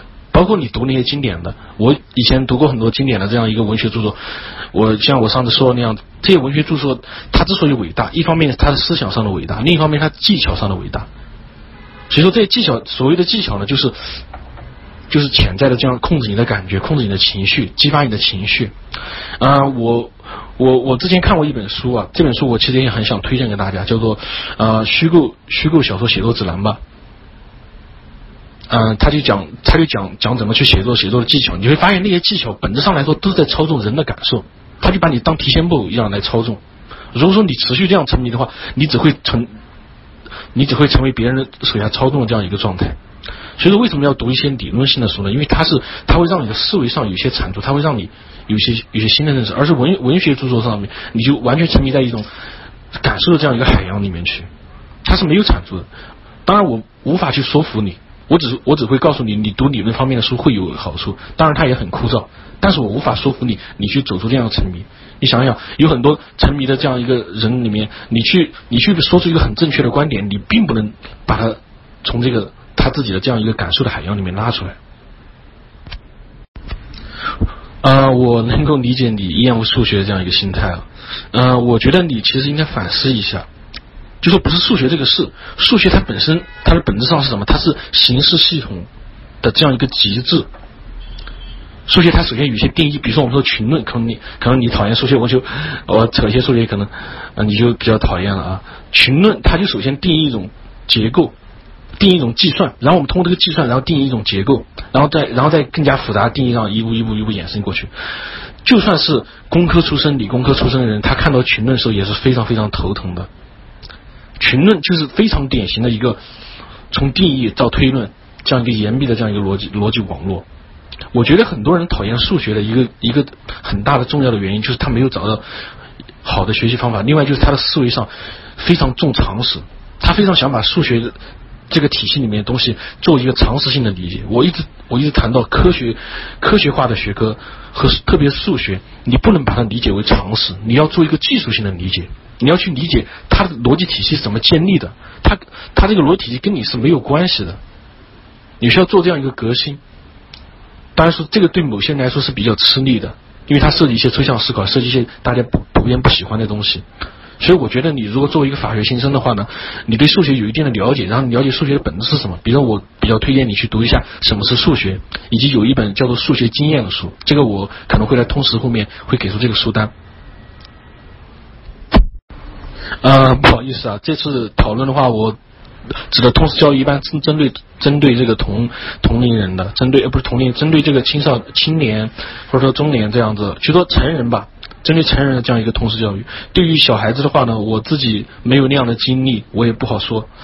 然后我也我我虽然对发展心理学了解一点的话，仅仅是存在理论上，所以说我对于你这个我并不能给很好的建议，不好意思。所有的碎片化的知识体系呢，在我看来都必须在你已经有一个比较好的这样一个通识的基础上，然后再去看。因为碎片化知识它东一个西一个，它可能涉及各个学科的东西。比如说有些碎片化知识，像那一些知乎上有些文章，它本质上来说是利用一些呃传播的手段啊，还有一些宣传的手段来骗取人的赞同。我觉得你如果了解通识的话，你对这个观点就觉得非常非常的假，非常的。不值一提，所以碎片化知识它很很多时候会冲击你的这样一个思维，而你如果说有这样一个通识的基础的话，你就你的你的这个怎么说，这个思维的认知上也会比较稳定一点。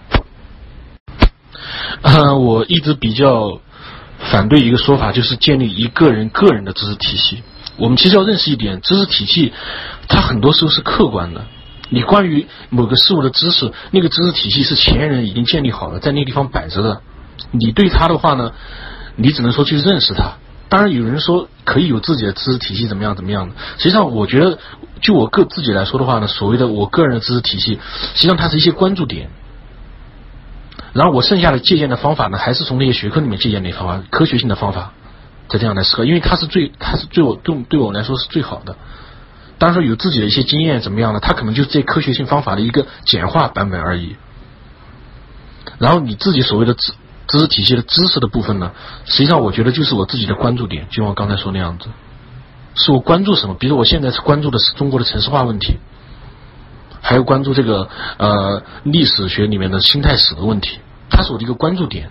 通过这个关注点呢，我进入到这个一整个知识体系，这是我的一个通孔。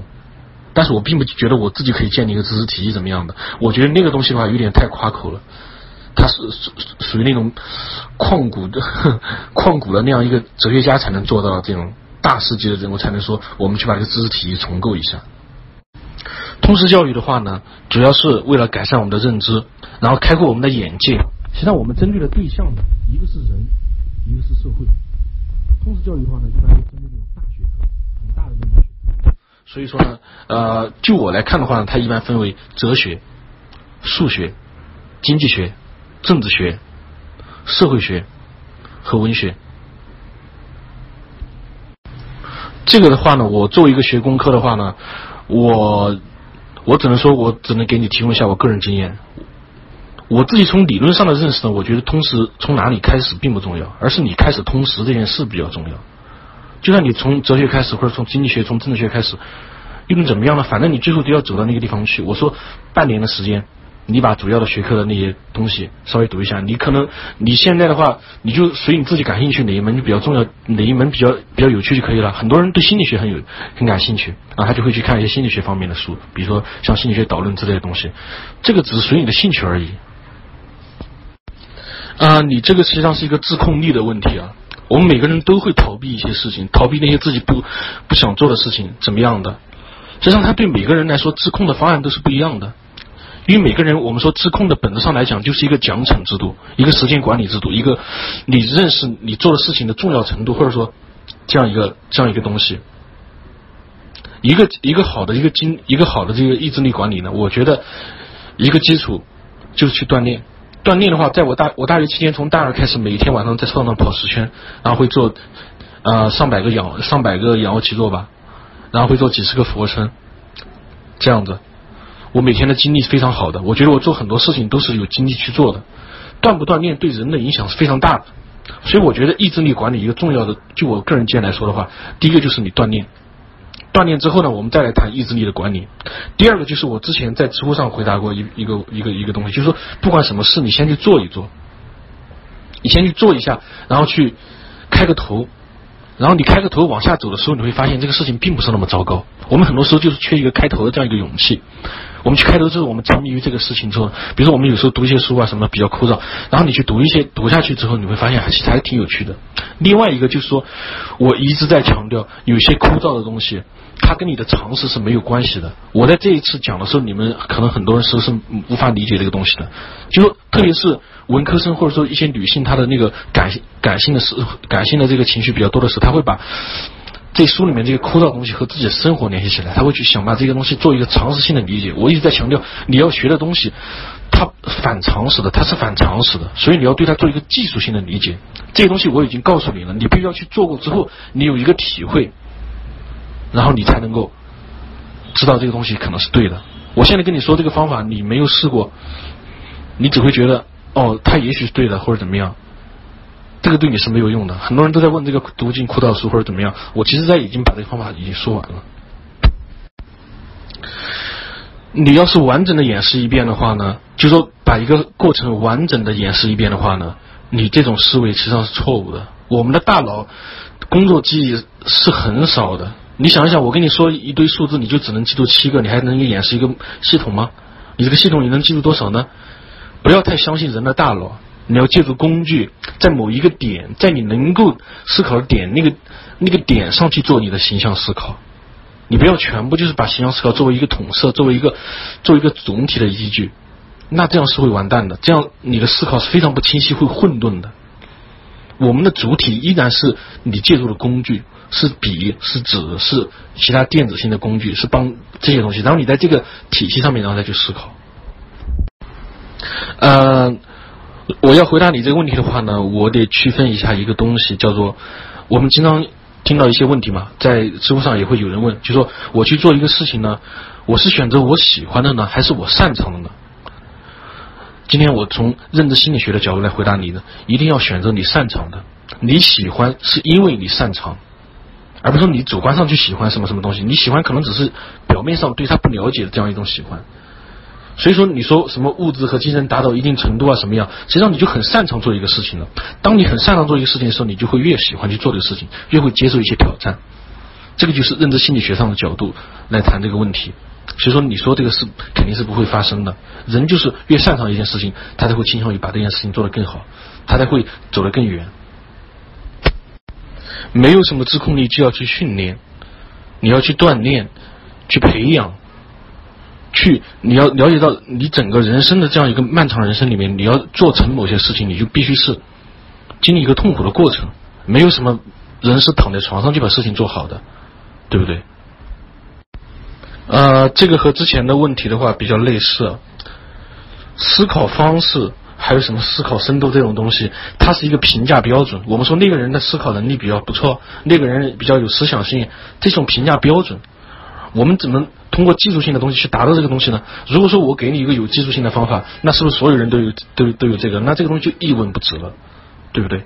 它是一个评价标准，就是我们说那个人有钱怎么怎么样，到达有钱什么怎么样，技术性的理解，我技术性的东西我现在能随便给吗？那不扯淡吗？除非我骗你差不多。所以我现在如果说要说真话的话呢，它是一个结果，就说你的思考是你的思考力，还有你的这样一个思维深度，它是一个结果。这个结果就是你必须要认识到有你自己要有很多知识这样一个东西在里面，你学到了很多知识，然后你了解了很多学科的一些方法，就说你这个通识过程你做完了，然后你的思维方式可以提升。我们说这是一个结果，而说你绕过这些所有东西就直接达到那个地方，这个是没有的。融合在一起的话，就变成最抽象的东西，那变成哲学了，对不对？实际上，如果你能够看到学科的痕迹的话呢，它的东西都是没有融合的，它只是知道的多而已。查理芒格那本《穷查理宝典》我也看过了，你说他建立很多模型怎么样了？他其实是用那个学科某种方法来思考而已，那个学科里面提到的某种效应啊这些东西来思考而已，他并没有融合。如果融合的话，最后就只剩下最抽象的东西了，这个才叫融合，就是到达哲学的地方。啊，关于爱情方面的话呢，我一直推荐一本书，我觉得也是我通识后面会补上的一个书单。我之前也一直在推这本书，罗兰米勒的《亲密关系》第五版。这本书的话呢，它是从科学的角度来讲人与人之间的这样一个亲密关系，它不只是亲爱情，还包括友情啊、亲情这些东西。它是它的所有的结论都是通过心理学实验来来来来得出来的，就是经过有一个统计结果，有科学依据的。它里面还批判了一些畅销书里面的一些观点啊，我觉得这本书是比较好的。罗兰米勒的亲密关系，艺术作为一门学科呢，我们要了解它呢，我觉得可以和别的学科对比一下。比如说，我们可以了解一下这个经济学啊。虽然说我们说了解经济学的朋友可能知道，我们虽然说经济学啊里面有很多模型啊，有很多观点，有很多流派，但是不管是嗯。怎样的这些经济学家对一些比较统一的问题，还有统一的研究方法，他们上面都是都是比较都是比较认同，都是大家比较接受的一些东西。比如说经济学研究的是什么问题啊？比如说经济学研究的其实就是作为这个稀缺资源怎么分配啊？研究人的，或者说后来我们扩大了这个经济学帝国主义，就说研究是人的整个社会生活这些东西的。呃，还有经济学的一些研究方法，包括一些呃统计分析的一些呃回溯的这样一个检，这样一个对他的那个假设的这样一个验证啊之类的这些方法，都是大家比较认同的。但是艺术呢，我们知道，直到现在对于艺术的定义都是比较混乱的，不说比较混乱嘛，就说没有统一的这样一个辨识。比如说艺术，有的说是产生美感经验的，有的人说是产生美感形式的。就是产生美学形式的，就是产生客观的这样一个美，有的时候是产生主观的美，有的时候直接是激发情绪的，有很多种近代、现代的，还有从历史上来说，有很多种对这样对艺术的这样一个定义，它在不断流动，随着人的这个语言的这个流动，它在不断的演变。这就是这就是艺术和科学不同的地方。很多人很多人如果就要去研究艺术的，他可能以一种理性的眼光去看待艺术的发展，这个就会导致他会觉得一团乱麻。啊，我开始提到的那个呃，关于呃，就是我可能会谈到艺术的那个点啊，啊，就是因为西方最开始对艺术有一个严格定义的时候，会把艺术分为自由的艺术和机械的艺术。那个时候，艺术就指所有的技能，包括你雕刻啊，包括你，包括那个什么比较比较低贱的一些活吧，石匠，比如说就是就是开采石头，不说不说不说雕刻，它就石匠，它也是艺术。还有一些逻辑和科学，它也属于艺术。啊，那个时候的话，就会把艺术分为自由的和机械的。机械的就是怎么分的？你们以为它是跟机械有关吗？不不不，机械的艺术是为了获利而去搞艺术的，就叫机械的艺术。自由的艺术就是不为了获利而搞的。希腊人有一种这样的一种看不起那些为了获利去搞艺术的人，所以他就把分为机械的艺术和自由的艺术。这个就是西方人为什么对追求自由、追求知识本身这样一种比较。比较比较有这样一个呃先天的或者说一个崇高这样一个认识。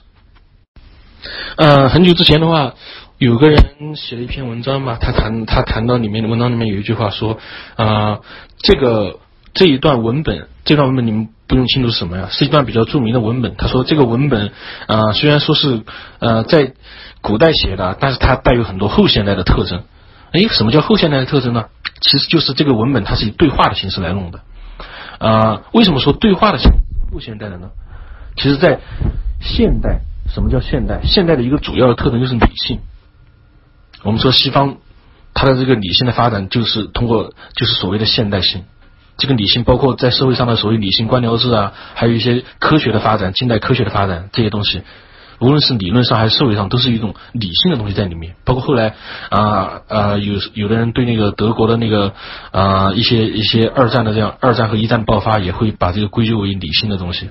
我们回到问题啊，为什么说对话是对话是那种后现代呢？因为后现代有一种反理性的倾向。我们说对话呢，它就是它就并非是预设一个统一的观点，然后来在这个基础上来讨论。对话就是它是并它是它是并发并行的这样子，它是在不断的这样的碰撞，它并没有产生一个唯一的统一的这样一个观点在里面。而伦理学呢，最好的形式其实就是以对话的形式弄下来，因为你你有句话叫做萝卜白菜各有所爱，你就算在理性上能够说服我，但是我就是有那样的偏好，对不对？很多时候你们不能理解为什么啊一个人他应该应该怎么做，但他就选择怎么做，或者说他你你自从你自己出发不能理解，因为他的你和他的立场是不一样的。你从理性上不能理解对方，你只能从伦理上去理解对方。所以伦理学天生就有后现代的这样一个特征在里面。然后我为什么说？呃，这个东西是危险的，因为对于对于呃对于刚进行通识的人来说的话，可能理解不了这种范式，他会觉得有一种伦理学一种反理性的倾向在里面，所以就会导致可能思维上的这样一个一致性会出现问题。所以我觉得啊，这个可以留待以后通识通识阅读之后。啊，不好意思，可能你们把我想的太全能了，我没有特意的去学英语，我我学英语主要是为了读读技术文献。技术文献相对于别的一些英语著作来说的话是比较简单的，所以说所以说我的话呢就是直接呃就是通过读了几本那个比较简单的那个呃呃技术方面的那个书之外书之后，我就慢慢的就培养起来了。我没有特意去学英语，不好意思。这个其实就是，我可能想在 live 里面说的一个，就是很多人就是。去追求那个学习方法，他们有一个心态，就希望能够通过某一种学习方法来找到某种捷径。实际上，从认知心理学或者认知科学角度来讲的话，是没有捷径的。你要想成为专家，你你只有朝那个方向，你确定你的方向之后呢，不断的练习，不断的练习。当然不是说那种简单的那种练习，而是说稍微超出你心理舒适区的那种练习。不断练习，不断练习之后呢，然后你才能慢慢的成为专家。因为有很多知识他写在书本上，但他并不能帮你成为专家。有一些知识你只能从经验、从背景知识里面去获取。所以说，那些刻意去追求学习方法的人的话呢，我觉得是不可取的。归根结底，一个人的努力是不能被替代的。一个人想要进步，还是要靠个人的努力。是的，你说的很对。呃，人生的奥秘就是，你越是去想要制造出给别人的那种好感。你越是想要这样子，你越做不好，就是这么奇怪。我认识很多人，就是他他希望啊，怎么说？他特别看重别人感受，而且他也他也想要去确认别人对他的感受是怎样的。这种人是怎么说？在生活中是比较讨厌的那种人吧。我觉得很多时候你做你自己还是比较重要的，你不要去在意别人对你那么多看法。你很多时候会把这种东西会放大。我记得之前有一本书吧，有一本书叫心理学方面的，我现在把名字忘了。好像叫什么什么的心里面我忘掉了啊！一会儿的话我找到了，我想，然后剩下的话，当我刻意的去找好书的情况下的话呢，嗯，我觉得我想想，我好像没有碰到过特别大的困难。我觉得我的认知就这样逐渐提升的。啊，有一种有一种有一种问题，就可能是别人担心，就说看很多通识的东西啊，自己啊。自己好像什么都不精通那样子，就像我之前回答那样子。实际上，通识本来就不是让你精通的嘛。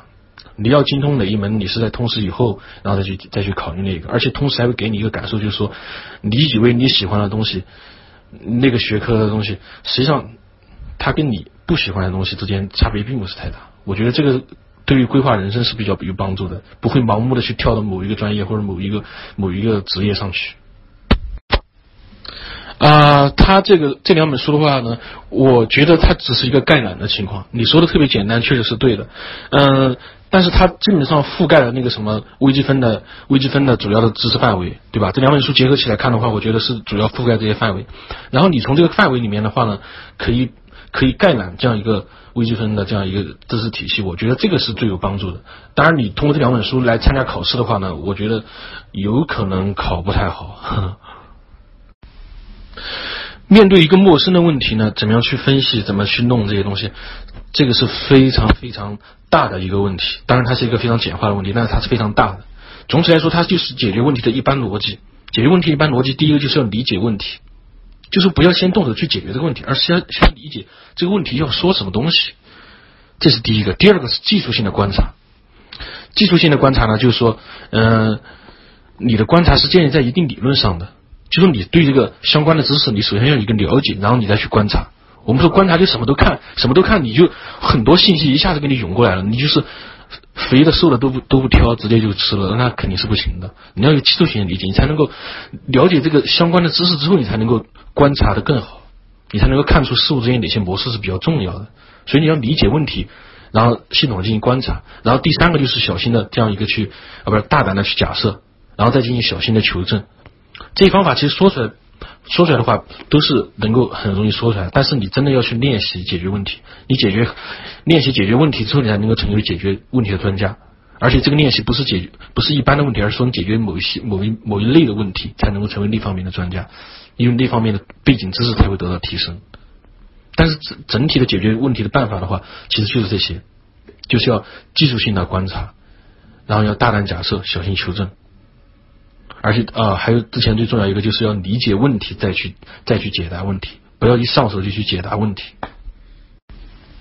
呃，就我看过的人格心理学的这样一个知识来说的话呢，嗯，我觉得长期来说的还是保持一个生物钟比较好一点。这样对人的健康是比较好的。另外的话，就是有一些人的他那个有一种早睡型和晚睡型的那个人的人在调短期内调整作息时间的话，他那个适合度是不一样的。我不太清楚你是怎样类型的一个人啊。我之前在知乎上发过一个回答，就说人有那种什么呃夜夜猫头鹰型啊，还有什么百灵鸟型啊。有的人就是早上起来困得要死，有的人就早上起来呃活灵活现的。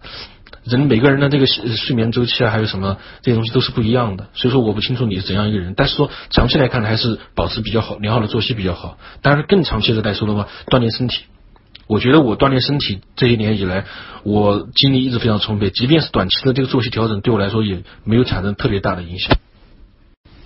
上面也有人问我什么是技术性的理解啊？技术性的理解就是。理解数学或者理解数学系统的原理之后，那种理解数学系统是怎么怎么回事？就像之前说那样，它是一个形式系统，它是先有假设，比如像我昨天不是提到了群论吗？它是先有，它先定义一种定义一种定义一种计算，然后再根据这种计算去定义结构，然后再根据这些结构去做进一步的推论、推论、推论范畴啊、算子啊，还有什么空间啊这些东西，从群论里面推推出去的东西。群论就是非常典型的这样一个代表。技术性的理解就是说，你不要你不要把它当成一个和你常识相关的这样去理解它，你可以参考一下你之前去理解你的生活中的事实是怎么怎么回事的。我们说理解经济学事实，理解别的一些东西，他们可能会有。把你让你把生活啊这样一个混合起来，但技术性理解是理解这样一个体系，是理解它是怎么运作的，而是你不要用用太多的比喻去这样去去理解它，去啊用做这样一个啊把这个群论里面的一些东西啊作为一个比喻，然后去连接起来，和你的生活连接起来，或者说和你有的这样一个一些一些认知模型、心智模型连接起来，这样会导致一些问题。你要去迎合它。迎合这样一个知识体系，首先呢，第一点，我们很难去完全的理解对方。我们理解对方的话呢，就是说，为什么伦理学上面有人提到伦理学呢？就是你如果从伦理学角度来讲，你就无法完全无法理解对方。而且心理学研究也表明，人人的这样一个理解也是很难理，也也是很难达到的，根本就达不到这种完全的理解。所以，第一个是不要追求完全理解对方。第二个就是说，我们随着知识水平的提高之后呢，我们见得多了，我们虽然说不能更好的理解对方，嗯啊，但是我们在我们我们知道关心对方是比较重要的。实际上，很多时候理解是不存在的，关心才最重要的。我们说很多时候一个人他说他说啊他太理解我了怎么怎么样，实际上是别人在特别关心你而已，他相对别人更关心你，然后给你一种错觉，好像他在理解我一样。所以说，理解不是最重要的，重要是人与人之间的这样一个关心。但是，我们说这个只是普通生活中间的事情啊。另外一些，就说学术性的东西，我们怎么去理解？我们就是要严格来说，就要倾向于把它变成一个数学系统，就说倾向于把这个定义精准，但你生活当中，你说你跟你爸或者你妈聊天，我们先定义什么什么什么什么，这个肯定是不行的，对不对？所以说，比理解更重要的是关心。人的大脑天生就是不是用来思考的，人的大脑天生就是避免思考的。避免思考的意思就是说，它只是凭记忆里面的一些经验来进行判断。当你看过怎怎样提问这本书之后呢？虽然说它里面有一些批判性的思维方法可以借鉴，但是你总体来说还是以过往的记忆、过往的经验来进行判断的。这个时候，你如果真的想要改善的话呢，你就时刻的去观察别人的对话，时刻的去观察你要阅读的文本，不断的练习。我就说的，不断的练习，练习去用这种。思维模式用用这种用各种批判式方法去检视别人的这样一个思考，这样你才你才能够提升。所以说这个问题就其实上就是等于为什么我读了一些书之后，我的这些能力不能马上提升呢？那肯定的。如果说你读了书之后就能力就提升了，那这个世界上学习也太容易了，对不对？呃，自动化这个专业对我比较影响、比较比较大的影响的地方，就是因为我在高中的时候呢，就可能就是喜欢胡思乱想，喜欢想一些什么系统方面的东西啊啊什么，反正这些乱七八糟的。然后到了大学之后，自动化学的比较宽泛，然后他还会有一些老一些有些知识范围，比如老三论里面的那些啊呃什么信息论、控制论、系统论这些东西，它也是满足了我之前的这样一个想要求知的这样一个。一个欲望，所以说自动化对我来说的话，就相当于一个放大器，把我带到这个想要了解更多知识的这样一个一个地方来。所以自动化对我的影响就是这方面的影响，而且他学的比较宽泛，他没有啊注定在哪一个那哪一个哪个地方去学习啊。还有计算机的区别，计算机学的就那当然就比较清楚，它就主要计算机主要就是啊写代码，主要就是能够啊针对计算机系统来进行这样一个。进行这样一个呃思考，进行这样一个写代码的东西。我们现在比较实际来说的话，计算机能够，计算机专业能够给我的给我带来的东西的话，我觉得可能就是那个如何更好的写代码吧。实际上，我们说实话，在大学里面，你一个专业能够带给你的，实际上往往它的作业，像计算机专业很多大作业，我觉得这个是非常重要的。很多时候，你认认真真写过大作业的时候，你虽然说出去并并不会。非常顶尖，但是你打败一般人还是没有问题的。我很多时候会在豆瓣找书，呃，豆瓣有些评价比较高，然后评价人数比较多的书，我就读一读，读一读发现有很多书还是确实是挺好的。我看别人书评啊，评价都比较好的。然后这是最开始的情况，然后到后来的话呢，随着我的阅读这样水平的提升，我后来就觉觉得我跟一开始的我完全不一样了。我判断一个好书的时候，有时候它没有评分。我去看他的简介，看他的作者，还有看他的一些呃亚马逊上的一些简介，他书里面哪些内容的简介，我就会关心这本书是不是我要关心的主题。我到后来就说，我上次也说过，我到现在的话就是按照主题社区阅读。我现在有一些思考的主题，然后我就去找这方面的书，然后我看他研究的这个主题是不是我关心的。一方面，我读的我读的书它都是比较有比较学术性的书，所以说它不会太烂，因为学术性的。规范在那里摆着的，对不对？你要是不按照这个学术规范来写，那你这个名声就败坏了嘛，对不对？后来的话，就遇到烂书就越来越少了。所以你说找到找到好书的话，我觉得一开始的话，可能豆瓣评分呐，还有一些嗯，像我推荐一些书都是可以看的。到后来你的认知提升之后呢，你自己就有一个判断了，你自己就能找到了。迷茫的话呢，实际上谁都迷茫。像我在大大学期间，呃，大四的时候，呃，大三、大四的时候也是会。有一个瓶颈期吧，因为那个时候会面对一个事情，就是说我要出去了，我要出去工作了，快面临工作了，然后我又要，我现在又在学校里面，又觉得我好像什么都没有学到，这个就比较迷茫。对大多数人来说就是这样子的。你大学就算很多学霸，他们自己学过了，也也是也是不也是也是不怎么知道呀。实际上我们到了大四，就说作为一个老司机过来，老师告诉你来说的话，就说大四其实找工作那些人也知道你水平怎么样的。实际上你很重要一个点就是你去。更多的去面试啊怎么样？你的那个对工未来工作的焦虑都是可以解决的。你积累了这样的面试经验之后，都是可以解决的。所以我说一个比较重要的点，就是说你大三的时候最好就开始准备这样一个怎样去面试啊，怎样去弄。因为很多公司它大大三暑假就开始在招了，特别是一些著名的互联网公司。而且你不要怕，你只要积累了一定经验的时候，这些面试官其实都很好对付的，没有太难。所以你对对于未来不要太迷茫。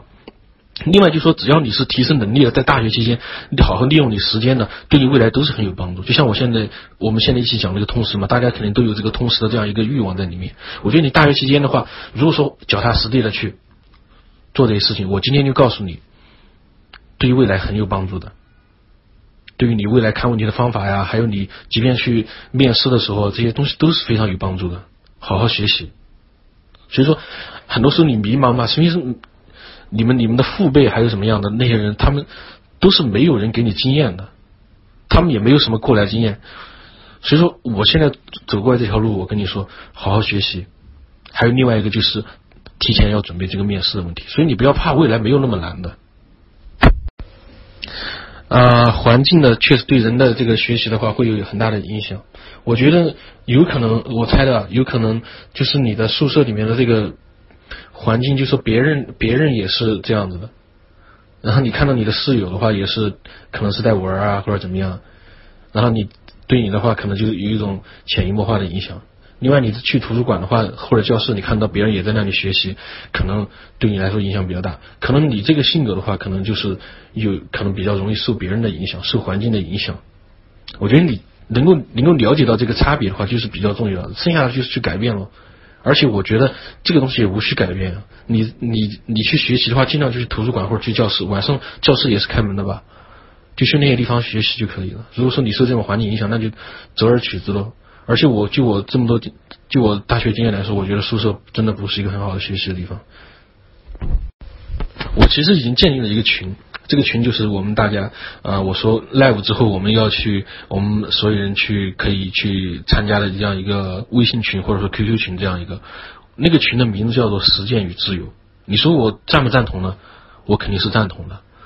一个人有时候如果说是完全为了实用去学习的话呢？他会他会步入一种困境，就说你不能完全看到这个实用的价值在哪里。比如说我们在大学的时候，我们很多人都会说啊，有什么东西没有什么用啊，我学它干什么啊，就会觉得没有实用价值。实际上它是有实用，只不过它比较绕。比如说我们有一些基础性的知识，虽然说我们说拿计算机专业来说，我们学那个什么组合数学、离散数学这些东西，你说它对写代码有什么帮助吗？我们说，其实大大的帮助并不大，它当然可以提高提升你的思维能力啊，什么这些帮助。实际上很多人都不在乎什么提高思维能力，他就觉得这个东西看起来是没有用的。所以这个时候，我觉得一个很好的补充就是，我们纯粹为了追求知识，追求一种知识的自由，然后去学习这些东西，有一个崇高的目标。所以我觉得它实际上自由这种通识的追求，或者说这种学习的追求的话呢，我觉得是可以互补的，都是比较重要的。这位朋友提的问题都是比较比较高深的问题啊，这个都是不是我在通识教育里面啊想要给大众解答的问题。嗯，这么说吧，现代哲学有一个语言学的转向，他研究的是一些语言学的概念。这个实际上在维特根斯坦那里是根据维特根斯坦的研究来转向的。呃，他维特根斯坦在早期有一本书叫做《哲学研究》还是什么，我不记不太清楚了啊。啊，然后。整个整个西方哲学就进行一个语言学的转语言学的这样一个转向，转向之后呢，然后维特根斯坦到晚年他又把这些东西推翻了，推翻了之后呢，然后他又他又有一个新的一个哲学转向，叫什么心灵哲学的转向，好像是吧？对于对于近现代的哲学的话，我了解的不是特别深入，我只是了解一个概况。所以说你要问这方面的问题的话呢，要深入的讲的话，我可能讲的不太好。我觉得我现在还是挺年轻的，你说一生的价值和怎么样的，我觉得我自己也在探索中。呃，无非两种嘛，要么就是物，要么就是物质上的这样一个财务自由，要么就是心灵上的心灵自由。我觉得我还在，无论是这两种哪一种，我现在都还在探索中。所以说，你说要是怎么探索一生的价值，你要说就。假如一个人很年纪轻轻就知道什么一生要什么，我觉得要么他是非常幸运的，要么他就是非常倒霉，他这一生就是进入死水了，对不对？这一生遇见会有很多不确定的东西，会改变人的思维价值。你在年轻的时候坚持的一些东西，到后来很很可能都是扯淡的。我已经说过，我向来是不带以最坏恶意来推测中国人的，但这回却有几点出乎于我的意外。一是当局者竟会这样的凶残，一是流言家竟至如此的下劣，一是中国的女性临难竟如是之从容。我目睹中国女子的办事是属于去年的，虽然是少数，但看那干练坚决、百折不回的气概，曾经屡次为之感叹。至于这一回在弹雨中互相救助是永生不续的事实，则更足为中国女子的勇毅。虽遭阴谋诡计压抑至数千年，而终于没有消亡的明证了。倘要寻求这一次死伤者对于将来的意义，意义就在此吧。苟活者在淡红的血色中，会依稀看见微茫的希望。真的猛士将更愤然而前行。呜呼！我说不出话，但以此纪念刘和真君。四月一日。啊，这是我们讲的第一张图，关于通识本身的。它分为类型和目标。类型呢，就像我之前说的那样子，它分为三种。这个包括获得知识、获得方法和革新思维的范式。这三个呢，都是很有实用价值的这样一个作用。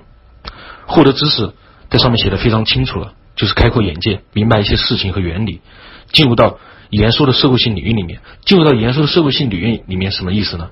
就是说，我们有一些人。比如说学过经济学的人，或者说学过某一个类型的知识、知识、知识的人，他们就会利用那个知识体系里面的话语来进行对话。这个时候，如果你不理解他们的概念和他们的这样一个话语体系的话，你就进不去。所以说，获得知识呢，还有一种就是能够让你获得一个准入证，能够进到别人的这个共同体，成为知识共同体里面这个领域里面去。另外就是获得方法，包括科学的一般研究方法。经济学的研究方法和社会学的这样一些研究方法，另外就是革新思维的范式。我们知道，呃，有一个说法叫做“贫困的陷阱”，就是一个人如果陷在贫困里面的话呢，他会被很多他自己已有的这样一个稀缺性的因素往后拉，就会导致他困在一个漩涡里面。他往外走呢，必须要依靠一个巨大的外力才行。实际上，思维也是这样子的。我们很多时候都会陷入在这个思维的陷阱里面。称之为思维的贫困陷阱，这个如果有兴趣可以看一本书，叫做《贫困的本质》。啊，当然它不是讲思维，它是讲贫困的，但他们两个有相似的地方。所以说这个时候我们需要范式替换来更新自己的思维，就需要一个外力让你去革新自己的认知，就说带来一套完全不同的这样一个思维方式。革新思维的范式还包括回到自然哲学，就是回到我们所有的这些学科里面的最开始的地方。我们学科一开始是没有分开的，它其实只有一个自然哲学。然后还有一些就是知识的常识化，这里应该不是常识化，而是说把这个知识更加科学的说，是把知识存在这个常识的积极区间里面，使得自己这个能力和水平得到一定的提升。第三个就是呃最后一个第五个就是反思人类本身，包括心理的和哲学的。这里面有几个点呢，可能需要详细再讲一下。嗯，包括。其中第一个，我后面谈到那个明白一些事情和原理里面讲到的两个例子，一个是显性知识和隐性知识。这个显性知识和隐性知识知识学里面的一个说法，就是有些知识吧，它能够说出来，用语言表达出来，能够写在书上，这个就叫做显性知识。有一些知识呢，它是隐性的，它就是一些个人的经验，一些神秘的东西，它是很难用语言去表达精确的描述出来。呃，我们知道有一句话叫做知易行难。就说你看了很多书，但是懂了很多道理，但是你真正去做的时候呢，你发现自己还是不行。为什么呢？因为有些知识它是隐性的，是你写在书上也没有办法，也没有办法去完全掌握的。它需要你在练习、在实践当中去获得。第二就是博弈论中的混合策略，这个就是一个比较假的一个呃应对高手的这样一个办法。就是，假如说对手是明显他的水平高于你，他的思考速度还有他的整个聪明程度都高于你，他也有经验，那你怎么跟他斗呢？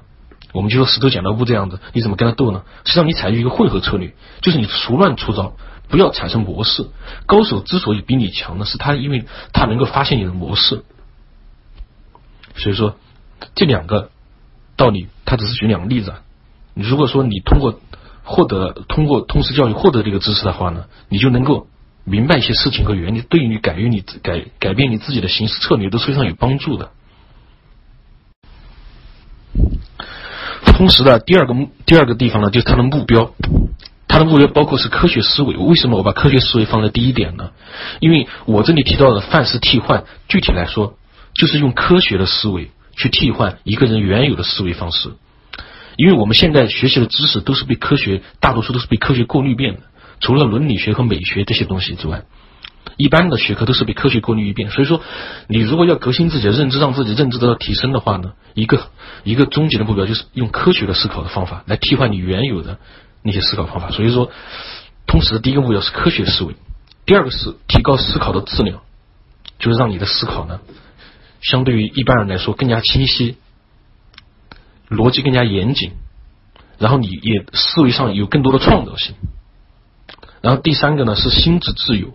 我们知道，在这个碎片化的时代里面，有很多碎片知识。今天有这个观点，明天有那个观点。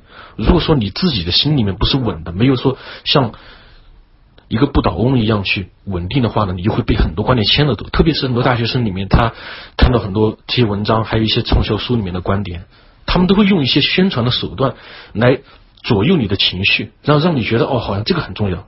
我们为什么说这个时代里面有很多人是很多事情都是三分钟热度呢？其实就是因为很多碎片化的知识在里面，所以通识就是让你在心里形成一个认知的不倒翁，让这些碎片化知识对你来说对你来说冲击力并没有那么大。你会看到别人如何的在制造这些制造这些故意操纵人的这个知识的过程是怎样的。然后最后一个是理解自我，获得幸福。同时还有一个一个问一个一个目标呢，就是说。我们通过获得知识，我们包括获得自己的知识，获得人与人之间的这样一个知识，它更能够理解人和人类。因为我们获我们的所有知识归根结底呢，其实都是关于人和人类的。我们所以有很多疑惑呀，比如说，呃，我们在生活中遇到一些事情，我们都会想，从心理学角度来讲的话，这个。我该怎么做？我应该怎么样？实际上，等你了解了相关的心理学原理，或者说一些文学知识，或者一些哲学的知识，很多古代人思考同样的问题，你全部大概浏览一遍之后，我觉得你的心灵上这样一个思考，也就会更加通达、更加豁达。然后呢，你就会获得了这样一个从知识上来获得的这样一个幸福。这就是通识的目标。通识的目标和通识类型呢，这个相联是相联系的。为什么说通识的目标和通识的类型这样相联系呢？通识的类型，我们我们说有时候你看它，我上面说的获得知识、获得方法和革新思维的范式，虽然说它看起来说是类型，但实际上好像也是目标。其实还有一点，就说对于这不同的类型，你是想获得知识、想获得方法、想获得革新思维的范式，这些你在最开始的时候，你都可以其实选择不同的这样一个去阅读路径，去达到这样一个。有很多人，他他的他的困惑其实就是，呃，想要想要感染一下知识，开阔一下眼界啊。有的人呢就就觉得有别的有一些存在一些别的思维方法能够改善自己的思维质量，还有一些就是想真的想觉得自己思维方式陷在一个死循环里面，觉得很多时候和别人的差距太大。这个时候，其实我们说除了一些非常内核的地方，包括科学、数学和哲学的一些通识教育之外呢，关于某些具体的学科这样一个通识教育呢。自我通识教育，它其实有一些比较特别的路径，其实都可以选择的。就说你不同的路径，它有一个它有一个侧重点，侧重于知识追求、方法追求和思维方式的追求。当然，一般的同时没有偏重的，就是三个一起推进了，而且是呃最关注的是革新思维的范式，因为这个是最重要的一点。看到第二张图呢，里面有一个思维性质的区分，是说是感应和理性。之前有位朋友说，我上面是不是写错了？应该是感性和理性。实际上，感性呢，它不是一种思维方式；感性呢，它是一种情绪冲动。感应和理性才是相对的思维方式。什么叫感应呢？我们知道，我我们中国人或者说我们上一代人有很多人，他们喜欢说那种什么以形补形的话。你比如说人参果啊，它看着像是一个人，所以它大补；还有一些，嗯，比如说什么。呃，红枣啊，因为它是红色的，所以它补血。这个其实是一种感应思维，他就认为两个之间、两个现象之间它是相关的。我们还有古代的那个什么董仲舒之前的那个说法，说是天上的这样一个星辰的位移啊，对应地上的这样一个王朝的变动。还有一些就是说一些巫师啊，他们的说法，包括在西方、在东方都有的，说我今天看到一个天象，这个天象不太对，这个跟我们的未来有关系。啊，比如说，呃，我看到今天晚上晚霞上面那个云朵出现了什么形状，然后我就觉得这个对我们部落来说是个什么样的事情。这个其实就是他认为两个事情之间有感，有有这个感应，就是董仲舒的所谓的天人感应，这个是一种这种思维。我们的父母上一代人都特别喜欢这种感应的思维，还有很多时候我们自己呢也会以为两个现象之间存在感应。都是潜意识里面的。第二个就是理性的，理性的思维呢，它分为科学的、数学的和进化的。科学的思维呢，就是第一个，它是基于形式逻辑。那我们先定义一个事情，这个东西它是不是清晰的？定义清晰的，定义清晰之后，然后我们进行这个严密的推论，这个其实就是一种理性。然后理性到达极致呢，科学的东西转化成数学的东西，数学的东西对定义的这个精准性的要求更高，对这个推论的严密性的要求也更高，这个就是理性。然后另外一种呢，就是一种进化的理性，这个称为进化认识论。进化认识论是怎么回事呢？它是从进化角度来重新审视人有一些非理性的东西是怎么出现的。比如说，我们说有一些从众效应，这个我在一会儿心理学的角度、心理学的那个里面会讲到，有些所谓的呃人的心理上的弱点啊，还有怎么样，它其实都是漫长的进化当中来说，对你来说都是一个最好的选择机制。比如说，女性她会更多的可能会看重男性的资源丰富程度，男性呢会看重女性的这样一个呃面容的美丽程度这些东西。你说它是非理性的，或者怎么样一种一种怎么样的选择？它其实是一种进化上的认识论。它表面上看起来是非理性的，实际上它是一种进化认识。它在很高的概率下，对一个人来说是非常有帮助的。所以说，这就是理性、科学的、数学的和进化的。中国人思维呢，这个可能在很多地方都可以看到，包括牟中山先生写的《中国哲学十九讲》啊，还有一些呃，就是梁漱溟的吧，分析中国人性格的，还有一本是钱穆的。从分析所谓的中国国民性性格的什么这些书名字我都忘掉了，呃，他们提到了很重要一点，就是中国人的思维里面讲究这个实用主义，就什么东西它我们首先想着它它有没有用，就说有没有对我的生活或者什么带来改变，这就是一个非常实用的这样一个观点在里面。另外一个呢，就是说中国人的理性，中国人呢有人说是感性的呀，或者说文学化的呀，比如哲学是文学化的，就觉得中国人可能比较感性。实际上中国人的。思维呢是非常理性的，就是因为它实用主义。我们凭什么都要去看结果？像邓小平说的“实践是检验真理的唯一标准”，你觉得他可能是马克思那儿借来的？实际上根本就不是。这个实际上是非常本土化的一个阐释，“实践是检验真理的唯一标准”，非常本土化的。所以我们我们的这种理性呢，就是用实践理性，跟康德说的实践理性是比较相似的。赵林曾经举过例子，赵林是一个呃武汉大学的一个哲学家，一个哲学教授吧，嗯，他就谈到了。中中国人这个做学问啊，就讲一个训诂。训诂是什么玩意儿？就是那个对一字一词的考证非常严密。他不他不他不提出那种宏大的理论。你像西方有很多人，他比如比如说像那个黑格尔，特别是黑格尔，黑格尔特别喜欢提那种宏大理论。他把什么东西都说光了，一大套理论出去。然后是别人啊，他把所有的知识都说光了，然后就是什么东西、什么历史事实都符合他的理论这样子。还有马克思，他的理论也非常宏大。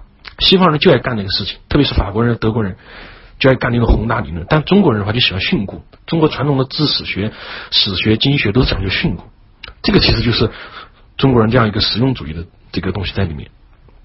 中国人讲求你每个地方这个细节要做到精准，要做到要做到要做到经验。要做到符合经验，像中国人的这种就是一种经验主义的理性在里面，这就是中国人的这样一种思维。呃，之前有很多朋友说到这个学习啊，还有什么阅读都是非常枯燥的。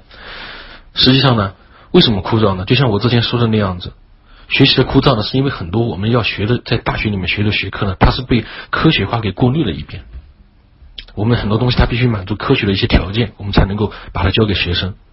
如果你说你在学校里教一个东西，它是非科学的，怎么样？除了艺术和美学相关的东西之外呢，实际上根本是没法在学校里面推广的。另外一个就是说，近代到现代吧，有一个转向，应该说从牛顿以后吧，就是成为科学的数学化，就把我们研究的这些科学性的东西呢，进一步的使其理在理性上更加提升，就会导致这个这个理性。从理性的层次上来讲，它的前提更加，它的前提呢更加精准，定义更加精准，它的推论呢更加严密，所以这个就是科学的数学化。科学的数学化要求呢，它有几个特点。第一个是数学，其实上是一种语言，是一种语言，它是表述一些东西的。这些东西呢，当然我们后来我后面会讲数学，它有三大主义。呃，对于数学是一种语言呢，它究竟要表达什么东西？它能够表达什么东西？这个是我后面要讲的。第二个就是数学，它很多时候是要是要你放弃直观的东西的，放弃一些直观的一些东西在里面，那么去关注这个形式的东西。但是放弃直观的这个可能有我自己的癖好在里面啊。呃，直观的方面的话呢，有一些由于数学的三大主义里面有一个直观主义，但它不是简单的我们人以为那种直观主义。这里的放弃直观就是放弃常识性的理解。第三个就是需要对技术性的理解进行训练。我之前说过，对于现代科学和数学的理解呢，你不能把它和你的生活关联在一起，因为你它跟你的生活很多时候是没有关系的。这个时候就需要你做一些技术性的训练，技术性的理解。这个什么叫技术性的理解呢？以及如何训练呢？我在之后将会讲到。思维与观念里面还有另外一个重要的问题，就是多元思维。这个也是我在 live 之前呢有谈到过的这样一个东西。多元思维呢，其实它的定义呢，其实就是让一个人在一个学科里面获得的知识或者理论，或者说思考方式，迁移到别的一些学科里面去。比如说我上面举到迁移的这样一个例子，就是投资算法与信息系统。大家知道我是写代码的。我有时候很多看算法方面的书呢，我看它有一些排序算法的话，它把它弄成二叉树呢。这个之前可能这个例子比较复杂，但实际上它体现了信息论里面这个信息论它的这样一个东西在里面。我之前有一篇回答可能会讲的比较详细，但是啊，我这里就简略一点，就说实际上很多投资模型的话呢。它也是跟信息论有关系的，比如像投资投资领域所谓的马克维兹模型和指数模型这些东西，它其实也是一个信息节约的工具。还有之前的奥卡姆提到，它其实也是一个信息工具。然后呢，多元思维应该如何做呢？它其实分成三个部分。第一个是观察的专业化，观察的专业化就需要你在理解一定背景知识的情况下去观察。理解一定背景知识的情况下去观察，你才能看到这些呈现在你面前的这些一大堆信息里面的模式，你才能从更高的地方去审视它。如果说你没有相关的背景理论、背景知识的话呢，你就会导致你的看的都是一堆杂乱无章的东西。杂乱无章的东西，人都是非常讨厌的。这个时候，人呢就会厌恶思考，你就无法观察，也无法观察的更深。另外就是分析的专业化。我们就是要首先要做到理解这个问题是什么。我们很多人其实我们在遇到一个问题的时候，都是马上下手去怎么解决，都是被这个问题给逼着走的。实际上，你要要花在这个理解问题这个上面，要磨刀不误砍柴工。理解了问题了之后呢，你才能够去把握关键，才能够进行抽象思考。这个也是我之之之后提到的这样一个专家和菜鸟之间思维差异的这样一个地方。第三个就是创造性。创造性它不是说你是训练出来，创造性是在前两个的基础上，前两个基础上这样慢慢自己训练得到的。创造性包括回到这个抽象层次，还有这个你如何去联想，联想这个之间如何做这个技术性的训练，联想你刻意去做某个两个无相关的事件之间去联想。然后第三个的话就是说我们通识能够给你的，就是背景知识的丰富性。你拥有越多的背景知识呢，你的这个认知水平也会越高，你才能够说是有创造性。它从呃如何做呢？就是观察、分析到创造性，三个都是层层叠进的。首先，我们要分明白两种理解。第一种理解就是常识性的理解。我后面说到举到费曼的例子，费曼例子什么例子呢？就是费曼曾经说过一句话，他是一个物理学家，他说没有人能够理解量子力学。为什么没有人理解量子力学呢？是因为量子力学它跟你的生活完全没有关系，人不可能说尝试性的去理解这个量子力学。是怎么回事吧？因为你你不可能深入到原子里面有原子里面这些经验吧？实际上这是个经验的判断，就说你不能通过经验去作为这样一个理解，它跟你经验是没有关系的。另外一个就是技术性的理解，就是你我们首先要明白理性与科学的科学的一般逻辑结构，什么是理性的构建方式？因为学科它它这种东西，它如果说非经验的，它一定是有理性的东西在里面，所以我们要明白理性与科学的一般逻辑结构，它就它的定义精准，基于前提的严格推论，还有推论的细节的把握。然后第二个呢，就是我们要理解东西，它的知识结构一定是一个结构化的东西，我们要把它当成一个结构来理解。然后技术性理解如何做呢？它的方法包括工具辅助，就包括一些电子电子设备的一些辅助手段，包括一些你自己的笔的手段。然后你从开始到那个呃结论之间，它怎样演化的，你一个一个记下来，然后你在某一个点，然后再去展开你的形象思维。然后第二个是整体空降，实际上你明白这个结构的整体大致什么样子，然后你再去做这样一个基础性的理解。第三个是你明白整体之后呢，你在局部地区，然后再做一个这样一个技术性的这样一个理解，就是说在局部地区你可以展开你的形象思维，或者说在局部地区再把这个我们这个过程再运用一遍。然后第四个就是认知心理学的一个结论，就是对这套东西不断的进行练习。人生学习的呢，第二个就是知识迁移。知识迁移就是我们能够把一个地方学到的东西应用到别另外一个地方。嗯，这个时候呢，我们有几个重要的地方需要我们注意。第一个是理解性学习的重要性，就是我们要理解，当然这种理解是技术性理解，就是你对他那个知识脉络还有他之间推论你把握比较清楚，你不是说从经验上能够理解一个东西。第二是多元情景，就是我们能够在不同的情景下面去见识这个理论什么样的，或者说我们在不同的情景下去思考这个知识知识结构、知识理论。啊，第三个的话就是思维惯性带来的阻碍，这个就是需要我们去克服的，就是我们以前有一些经验性的东西在里面，它是我们的思考惯性，它给我们它是我们的心理舒适区。这个时候呢，我们要明白它是怎么回事，然后要带克服这种阻碍。第四个就是连接熟悉的这样一个概念系统，这个东西就是指的是我们之前的有所谓的这样一个概念系统呢，它它跟我它它也提出了一定的这样一个理解力。这个理解力呢，也有也有也可以有帮助，帮助我们理解以后的这样一个知识。当然，并不是说这个知识之间它就是这样一个连续性的。思维的更新呢，实际上还是按照范式替换的方式来更新的。然后最后一个是学习动机，只有你有求知的欲望，你有这种想要去探索真理的这种欲望呢，你才能够把这个知识迁移做得好。专家与菜鸟的差。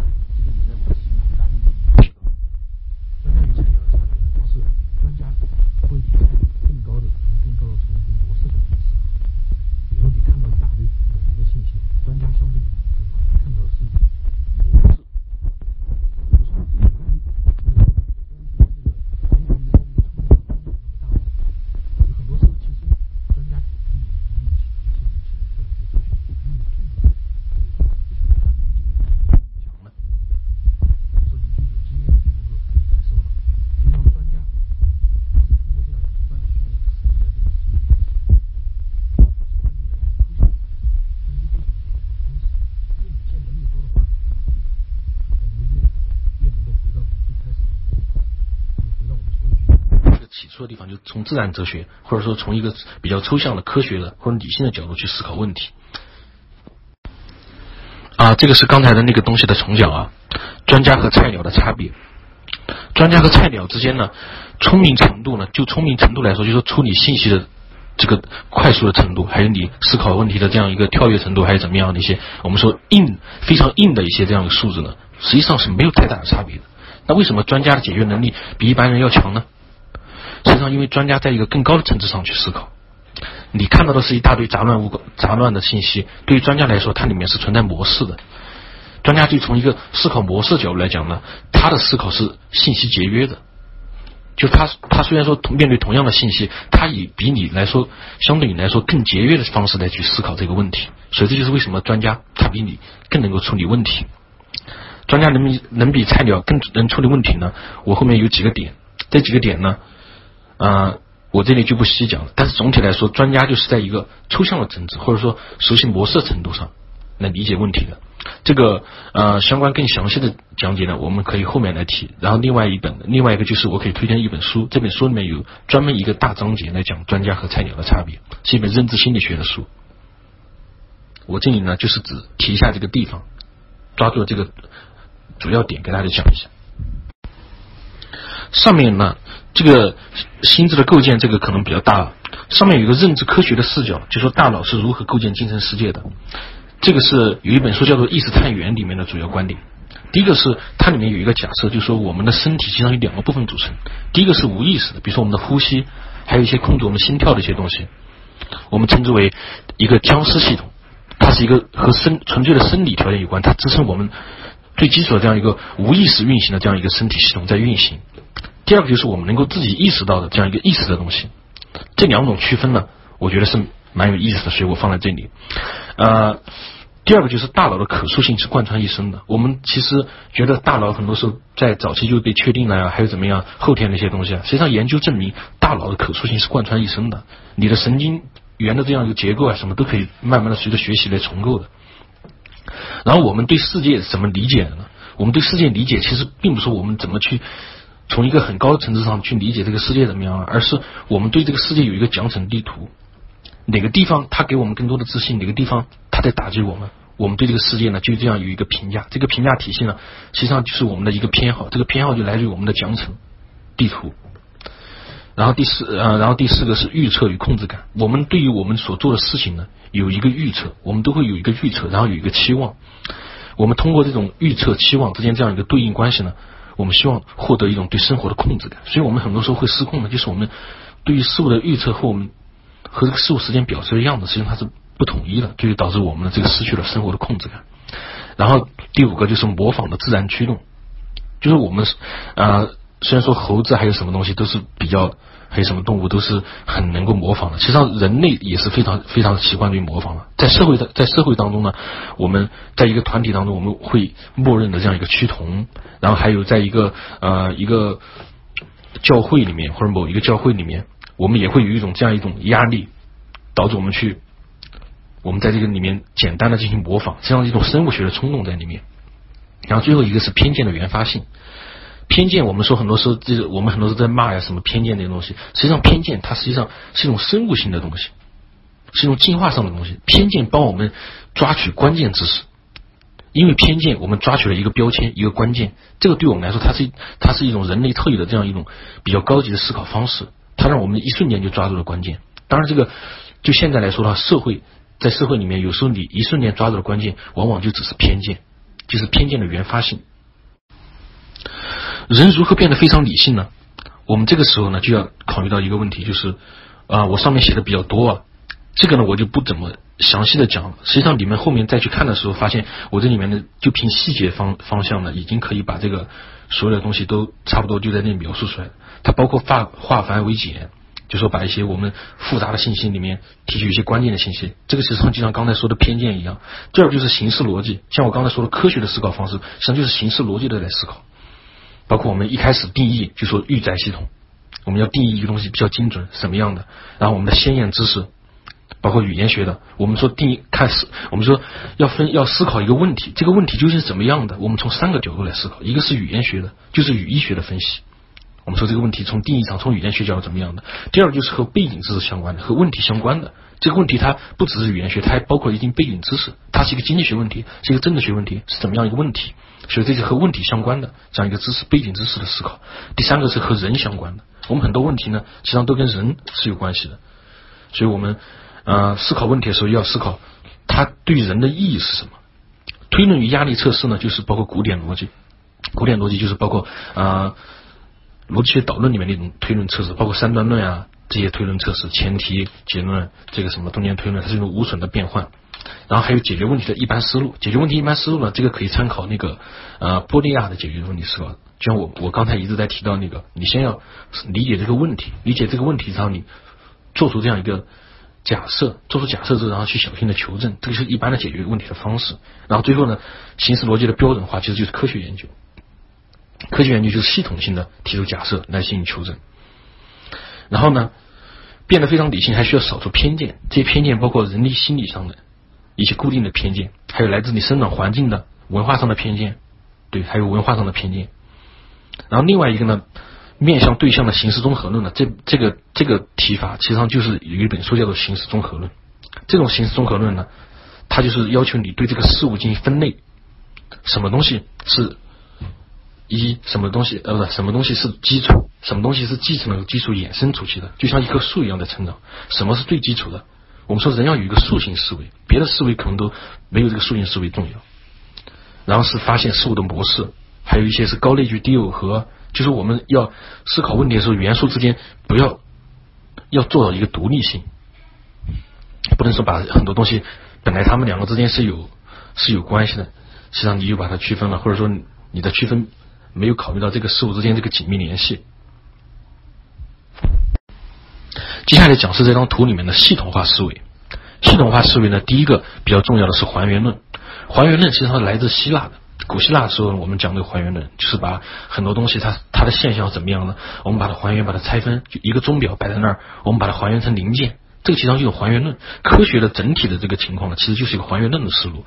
我们把一个呃，现象还原成本质，把一个复杂的东西还原成部分，把一个整体的东西还原成部分。第一个就是还原论，系统化思维。第一个要求是还原论，第二就是思维的迁移。实际上我们很多时候说，呃，一个人他有很多种思维啊，怎么样？他在这里的思考方式和另一思考方式不一样。实际上，人之所以能够在多个学科里面都有创建，实际上是因为他有一种同种思维的迁移到不同的领域，而不是说他在不同领域都有不同的思维。然后第三个是明实，就是说你不要被一些把概念当成了事实。我们说很多时候有些人说一些观点比较新颖，比较怎么样，嗯，一些创新点，你觉得他说的很对啊？实际上他是对你来说实际上是个定义的问题，他就借用了你脑子里面一些潜在的这样一个定义、一些观念，然后他重新做了一个定义，然后你还觉得他其实把概念给偷换了，你还觉得他好像说的比较创新一点。很多别人说的什么，嗯。一下子惊讶，让大家都惊讶的观点，实际上都是这种偷换概念的东西在里面。第四个就是寻找系统这样一个核心结构，就是我们一个人，我们说这个核心结构相当于人的骨架，它它它的连接就能够就能够保证这个系统最原始、最内核的地方。我们说我们系统化思维就是把别的一些不要不要东西抽掉，然后去思考这个强连接的这个什么东西是在强强这样一个连接的。然后最后一个作为仿真的错误什么意思呢？这个就是我们有时候会解去解决问题的时候呢，有一些我们是直接把这个问题给解决了，有一些呢是我们啊通过仿真，通过创造一些呃别的一些手段去解决这个问题。有一种解决问题的方式就是最好解决问题的方式，就是刚好体现这个事物的本质的去解决。另外一些就是修修补补啊，呃外边呐或者讨巧的方式来去解决这个问题。然后这两种解决问题的方式呢，哪一种最好呢？当然是能够体现事物的事物的结构那种方法最好的。变得非常理性的最后一个呢，就是写作与编程。写作使人精确，这个是培根的话。呃，培根他说的就是说，因为你要写作，你要描述细节，要描述空间结构和时间结构，还有因果关系。我们说人的思维就是在这三点里面。就是通过这三点来发散出去的。你要去写作，你就必须得描述时间、空间和因果关系。这个时候就会让你的思维更加清晰。另外一个就是编程，它实际上也是一种写作。你把一个问题给描述清楚了，这个问题其实就解决了。我们很多时候比如说我们要去实现什么这样一种思路，实际上是不对的。我们要去思考，我们来描述一个东西。现在编程的啊，我们说编程能够使人的思维清晰、逻辑更清晰，实际上就是因为有这个因素在里面。变得让人变得理性呢？心智的构建，我们还要思考到人类决策的有些心理学上的误区。这个心理学上误误区包括我前面讲的偏见的原发性，因为我们的这个偏见是属于我们生物学上这种偏见。然后第二个是认知协调，认知协调就是说，我们说买一个东西啊，我们觉得它值不值，怎么样这种情况，实际上，呃，就算它不值，我们也会觉得它值啊。有一些我们只已经说出来的话，我们可能事后稍微会觉得，哎，说的错的，但是你要跟别人争起来。你就会强迫，你就会默认的这样认认为自己说的对的。我们说很多时候，为什么人与人之间这样一个辩论变成了这样一种立场的争论呢？就是因为人与人人之间有这个认知协调，他对对于自己做过的事情呢，他会保持一个认同感在里面。第三个呢，就是情境依赖性。情境依赖性包括三个，第一个就是初始与静音，就是说我们给别人的这样一个，我们初次见面见到一个人，他给我们的印象。怎么样？这个就给我们占了很大的比重，就对他的印象的评价里面。另外一个就是我们在面对一堆事情的时候，最后一个东西，哎，最后一个呈现的元素，他给我们留下的印象最深。然后是框架效应，框架效应这个之前我也讲过，就说有的人，比如说在心理学上，然后他约他约别人吃饭，他先跟你把一个东西给你框定了，然后让你在这个框定的这个范围里面去思考。比如说，有的人他问你问题啊，问你说他先给你一堆定义，然后他让你在这个定义的框架里面去回答这个问题，实际上你就被他带进去。我们说被别人带进沟里面，就是框架效应。他先给你一个框架，然后把你给框住。然后呢，第三个就是服从与从众，这个就知道了。我们在一个很多时候有那种赶潮流的这种趋势啊，在里面，还有一种就是说，我们对于那种啊有那种学术光环头衔的人啊，我们虽然说他跨领域的这样去说话，我们也觉得他这种权威比较权威。这就是一种人的这样一个心理上的问题。然后最后一个总结呢，就是说进化认识论对于这种生物，对于这种生物理性的这样一种思考呢，它是比较深刻的。这个时候呢，进化认识论他觉得，虽然说这个看起来是人的这样一个啊不理性的地方，实际上它是一种理性，是因为它在进化过程中让我们自身来说是最好的这样一个方式。比如说我们上面提到的那个什么认知协调啊。实际上看他不理性，但是它对我们心理上这样一种啊呃自自我稳定的这种感觉呢是非常重要的。还有这个情境依赖性里面服从与从众，很多时候一个专家说的话啊，虽然说他跨领域说的不对，但是很多时候他其实说的还是有道理的。另外一个就是从众，我们跟着一群一群人去行动，实际上是危险程度是最低的。所以说，从进化认识论角度来讲，再去思考这个人的认知的这样一个上面的一些心理误区，你会发现它其实并不是误区。心智构建呢，还有另外一个就是思维思维方式与方法的概览，这是我们要有一个上面是我之前提到的，人类思考是依托于三个因素，一个是空间，一个是时间，一个是因果。我们先，这个虽然说的比较抽象，但是你其实去分析一个事物的时候，我们最开始都是定义这些东西。我们先知道它在哪儿发生的，什么时候发生的，然后这个事物之间这样一个发生的因果关系怎么样？很多时候我们还会用那种相关的关系来代替因果关系，就是说把这个事物前后前后发生的顺序认为它之间是相关的，就是我们认为一前一后发生的两件事，它们之间是有因果关系的。这就是我们思考的三要素。另外一个就是我们要思维方式里面最重要一点就是建立结构和系统。第一个就是最重要的，我之前提到的树形层级结构。树形层级结构就是说，我们定一个原事物，别的一些事物都是从这个上面演发出来，就像我现在发这张老图一样，从这上面演发出来，这个才会让你的思维更加严谨。就树形思维结构呢，这种模式呢，我觉得是比较容易借鉴的。第二个就是信息系统，我们要从信息论的角度去思，很高的一个角度去思考问题。啊，这个时候你就会发现，为什么呃人类人类的整个整个进化进化这样一个过程呢？生物的进化过程实际上就是生物的信息处理能力的提升。另外就是说，近代史所谓的发展，从信息论的角度来讲的话呢，为什么说造纸术它能够带来呃很大的这样一个革命性的这样一个在对于西方一个革命性的这样一个进步呢？实际上就是因为它使得人类的信息处理能力得到了很大的提升，就带来这样一个信息上的革命。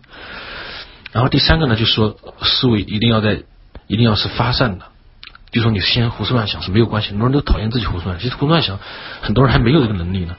胡思乱想是没有关系的，但是你最后呢，你要把它收敛回来，收敛成一个结构系统，你要发现你胡思乱想之间这些元素之间它有没有联系，有没有结构。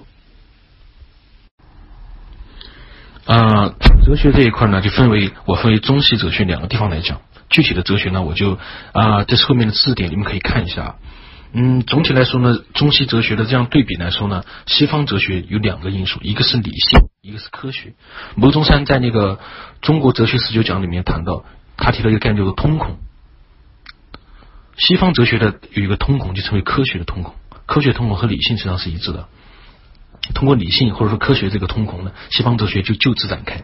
中国哲学呢，就通过生命哲学，通过伦理道德，人是中国哲学这样一个通孔，人才有人的生命，考虑人的生命，考虑人与人之间这样一个人情关系。中国哲学呢，就是一种人生人性，是一种超越性的哲学。它有时候会呃考虑伦理方面的东西比较多一点。嗯啊，还有。所谓的实践理性，就是之前说的中国人比较讲实用主义啊，嗯，呃，然后我西方哲学这一块的话呢，它包括几大要点。第一个是希腊哲学这一块，希腊哲学就塑造了西方哲学的这样最开始的这样一个结构。它包括呃自然哲学，自然哲学就是后来的这样一个呃科学的这样一个发展源。然后还有形而上学，形而上学就思考那个最内在的本质，那个什么东西，就是说我们说说透过现象看本质，其实他就说是一种形而上学的思考方式。另外一个就抽象性，就他是把一把一堆抽在一堆抽象的这个元素里面进行推论。然后就道德哲学，道德哲学主要苏格拉底啊，苏格拉底谈道德哲学，谈这种啊认识人的本质呢，就是对神的这样的认识，那是苏格拉底的观点。然后还有一些唯智的观点。就是我之前说到的西方人对知识的态度，就是说认识知识实际上就是一种美德，接近知识就接近美德。然后还包括实在论、亚里士多德这些东西，希腊哲学最开始就奠定了这样西方哲学总体的研究的问题。然后后来包括基督教哲学，基督教哲学里面呢，理性与信仰啊，就说他认为信仰是在理性之前的。还有自由意志啊，就说如果一切都是神注定的，那么人有没有自由意志呢？然后后来，这个前面都是教父哲学。实际上，基督教哲学里面还有一种经验哲学。经验哲学就是比较理性，它是它就是用一些比较理性的手段，试图来论论证这个上帝的创世和存在之间这个做一个证明，就是用理性的思维方式。然后后来的话，有一个著名的争论就是实在论与唯名论。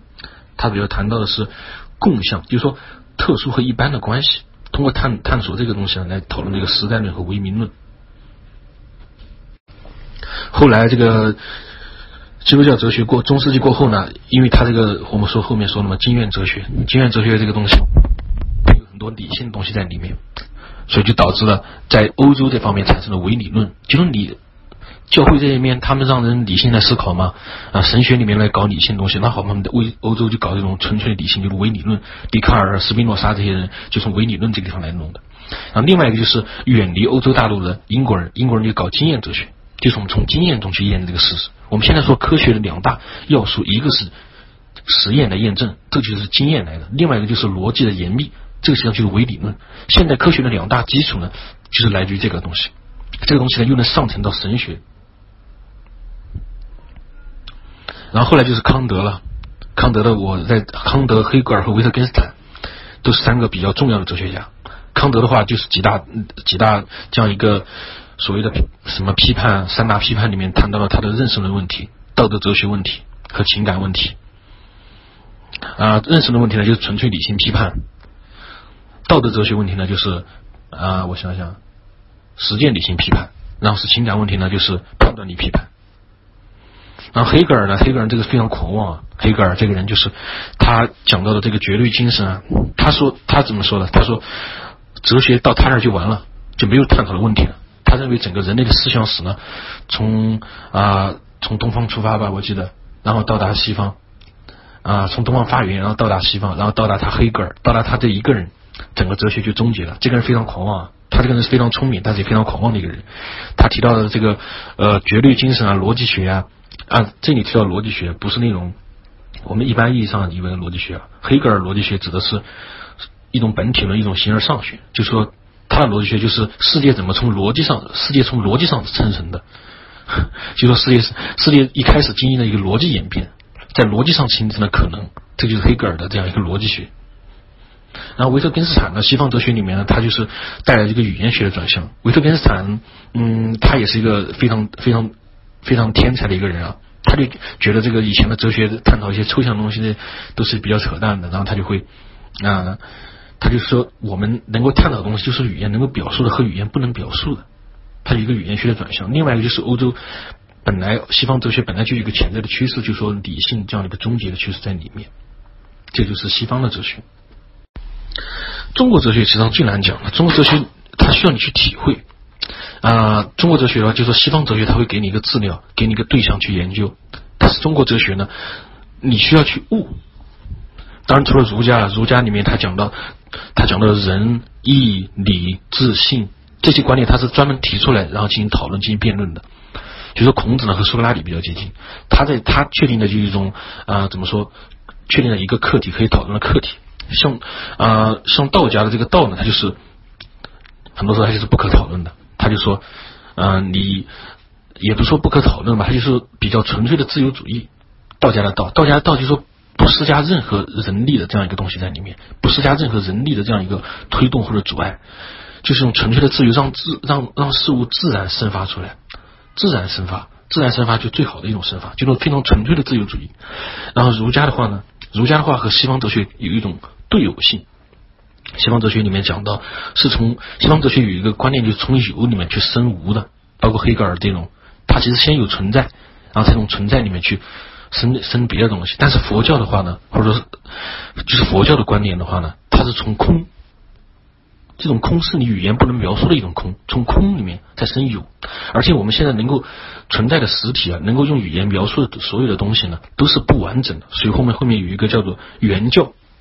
还有一个地性这个东西在里面，就说我们能够用语言描述，还有一些实体存在的东西，它都不是完善的事物，它有需要一个超越的东西。这个超越东西就是语言不能描述的，这就是佛教的一个观点。然后最后一个就是法家，法家的诞生呢，就是因为他要去解决当时的这样一个现实性的问题。就现实性问题，就是礼崩乐坏啊，怎么样？大家都有一种不同的处理手段。就说礼崩乐坏，还有这个政治衰退的时候呢，每一家其实上都作为一个应对手段。来出现的，包括啊，刘星之前提到的十大家，我这里就只要提到四大家啊，提到三大家，儒、道、法。然后法家呢，它是前期呢是这样子，它生成是这样子，但是后期呢，它有一个问题，就是说它借用了道家的术，就是说诡计、阴谋、手段。你们说看那宫斗剧里面那东西，它有法家的东西在里面，它有有道家的东西在里面。我们讲那些什么诡计啊啊，用兵的诈术啊这些东西，这个从思想角度来讲的话呢，很多人的评价就不高，认为这个法家算是堕落了。这个就是哲学上的我做了一个讲解。啊，科学的话呢，这个就比较简略了。这个也是我一直在说的。实际上，科学这个东西它里面，我说了两大主要特征，一个是它承袭于那种经验论方面那种要以实验作为依托，另外一个就是它要求它内部的这样一个知识体系逻辑上是严整的。这两个主要特点。如果说要深入讲的话呢，包括什么是科学，什么是科学的话呢？与科学哲学上来讲的话，它经历过几个重要的阶段，包括逻辑实证主义。逻辑实证主义的时候呢，他就会认为。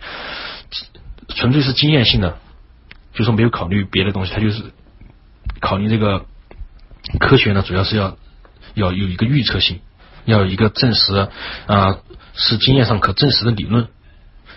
然后是波普尔呢，就反对这个逻辑实证，他就认为我们所谓的黑天鹅嘛，说你嗯你就算在科学上能够证明啊不，你就算见过亿万只这个白天鹅，但是你。遇到一只黑天鹅，完全可以打满你这个天鹅都是白的这个认这个理论体系，对不对？所以这个波普尔看法，他认为科学呢需要一个可证伪性，可证伪性就是说一个东西它要呃它要能够被证伪的能力，它要能够拥有这个被证伪的能力。比如说像呃像那个我们举一个不可证伪的，比如说像呃那个弗洛伊德的理论，弗洛伊德的理论，他就是他说什么都是对的。他说：“嗯，你心里是怎么想的？是因为你小时候这个受受到一些性方面的压抑啊，还有一些你有性冲动啊之类的性能量啊，这个在里面，这个东西就是无法无法无法证伪。你说他可能说的确实是有道理的，但是你你没法通过实验或者什么去证明他说的是错的，所以他就是不可证伪。还有另外一个马克思主义有时候也是不可证伪的，这个我就不细讲了。另外一个托马斯库恩提出的这个科学的进步呢，实际上是。”科学共同体在决定，就说一是人在是人的问题，是一群科学家之间组建的共同体，他们之间有很多共识。科学革命呢，就是这种科学家内部的这种共识呢发生变革，导致这种范式替换。范式替换呢是怎么回事呢？我之前也说过，人类认识的三个目标，啊不三个基础：时间、空间和因果。范式替换呢，实际上就是我们对于时间、空间。因果的这样一个认识的这样一个替换，我们之前啊下面讲的范式替换的三个就是亚里士多德范式、牛顿范式、爱因斯坦范式。这几种范式呢，就亚里士多德范式、牛顿范式、爱因斯坦范式，他们之间的差别，其实上就是除了刚才托马斯·库恩说的科学共同体之间这种认识的范式的差异呢，另外就是说时间、空间和因果关系。这种观念上的认识呢，就发生了革命，发生了革新。亚里士多德虽然说他也是开创了科学，算啊那个时候的科学吧，或者自然科学啊自然哲学，他对事物的认识呢，就属于那种啊连续统，就是把整个世界当成一个连续的一个东西，他没有把它像我们后面说牛顿之后这种学科之间的划分呢，怎么回事？他对他来说，知识他认识不管认识什么，他都在认识知识，他也没有科学手段去检测这些东西。他也事物之间是谁推动谁啊？他也他有一个形而上学的解释，他跟牛顿也是不同的。然后后来牛顿跟爱因斯坦之间呢，也有这种关于时间空间的这种解释，也是发生了变革。当然因果关系的这个啊这个解释呢，目前来说还是也算是发生了变革吧。牛顿和爱因斯坦这种对于时空的解释和对因果的解释，也是发生了这样一个变革。科学与常识呢？实际上就是之前讲的，你做一个常识性的理解呢，你就是一种感应或者说什么样的理解，你就把它和生活经验连在一起了。但是科学本身它是反常识的，呃，为什么说这个科学为什么说是从西方诞生的呢？这个里面就是中西文化的影响。在西方的话呢，因为它是海洋文明嘛，海洋文明呢，那些人在码头上来了又来，走了又走，你看到码头上那些人都是陌生人，所以西方文明建立的是一种陌生人的文化。中国人呢，就是一种大陆文明。他他们之我们之间呢，就是说，呃，古代时候就是一家人一辈子在那个地方，一个家族一辈子在那个地方，大家都是熟络很熟络的人，所以就导致西方呢，他他会有一种，嗯，西方和中方这样价值观的就是不同的，西方呢就是追求这种啊陌生人之间这种个人主义，还有自由平等，他就能超，他追求的是一种超出人本身这样一种东西，一种中介。我们说每个人都是陌生人，我们为了保持这陌生人之间这种关系，陌生人之间这种联系呢，我们会把这个新建一些标准，一些大家都统一认同的标准。所以这就是西方为什么他会建立的都是一些大家都认同的标准，一些一般的方式。但是像中国人的这样认识方式嘛，它就是非常实用、非常实践理性，它就是熟人之间按照惯例啊，按照之前这种东西来运用的。啊，什么是数学呢？克朗 R H 克朗的解释呢？有一本书写一本书叫做《什么是数学》，也在很多地方大家都看到过。这本书呢，我没有推荐给大家作为一个数学通识的教育，因为这本书写的我认为不是太好，没有另外一本书写的好。它里面提到的没有提到什么数学，它提到我们要放弃本质观和形而上学观，就是放弃我们从看本质的问题去看数学啊，或者说我们从形而上学的角度去看数学这样一种解释。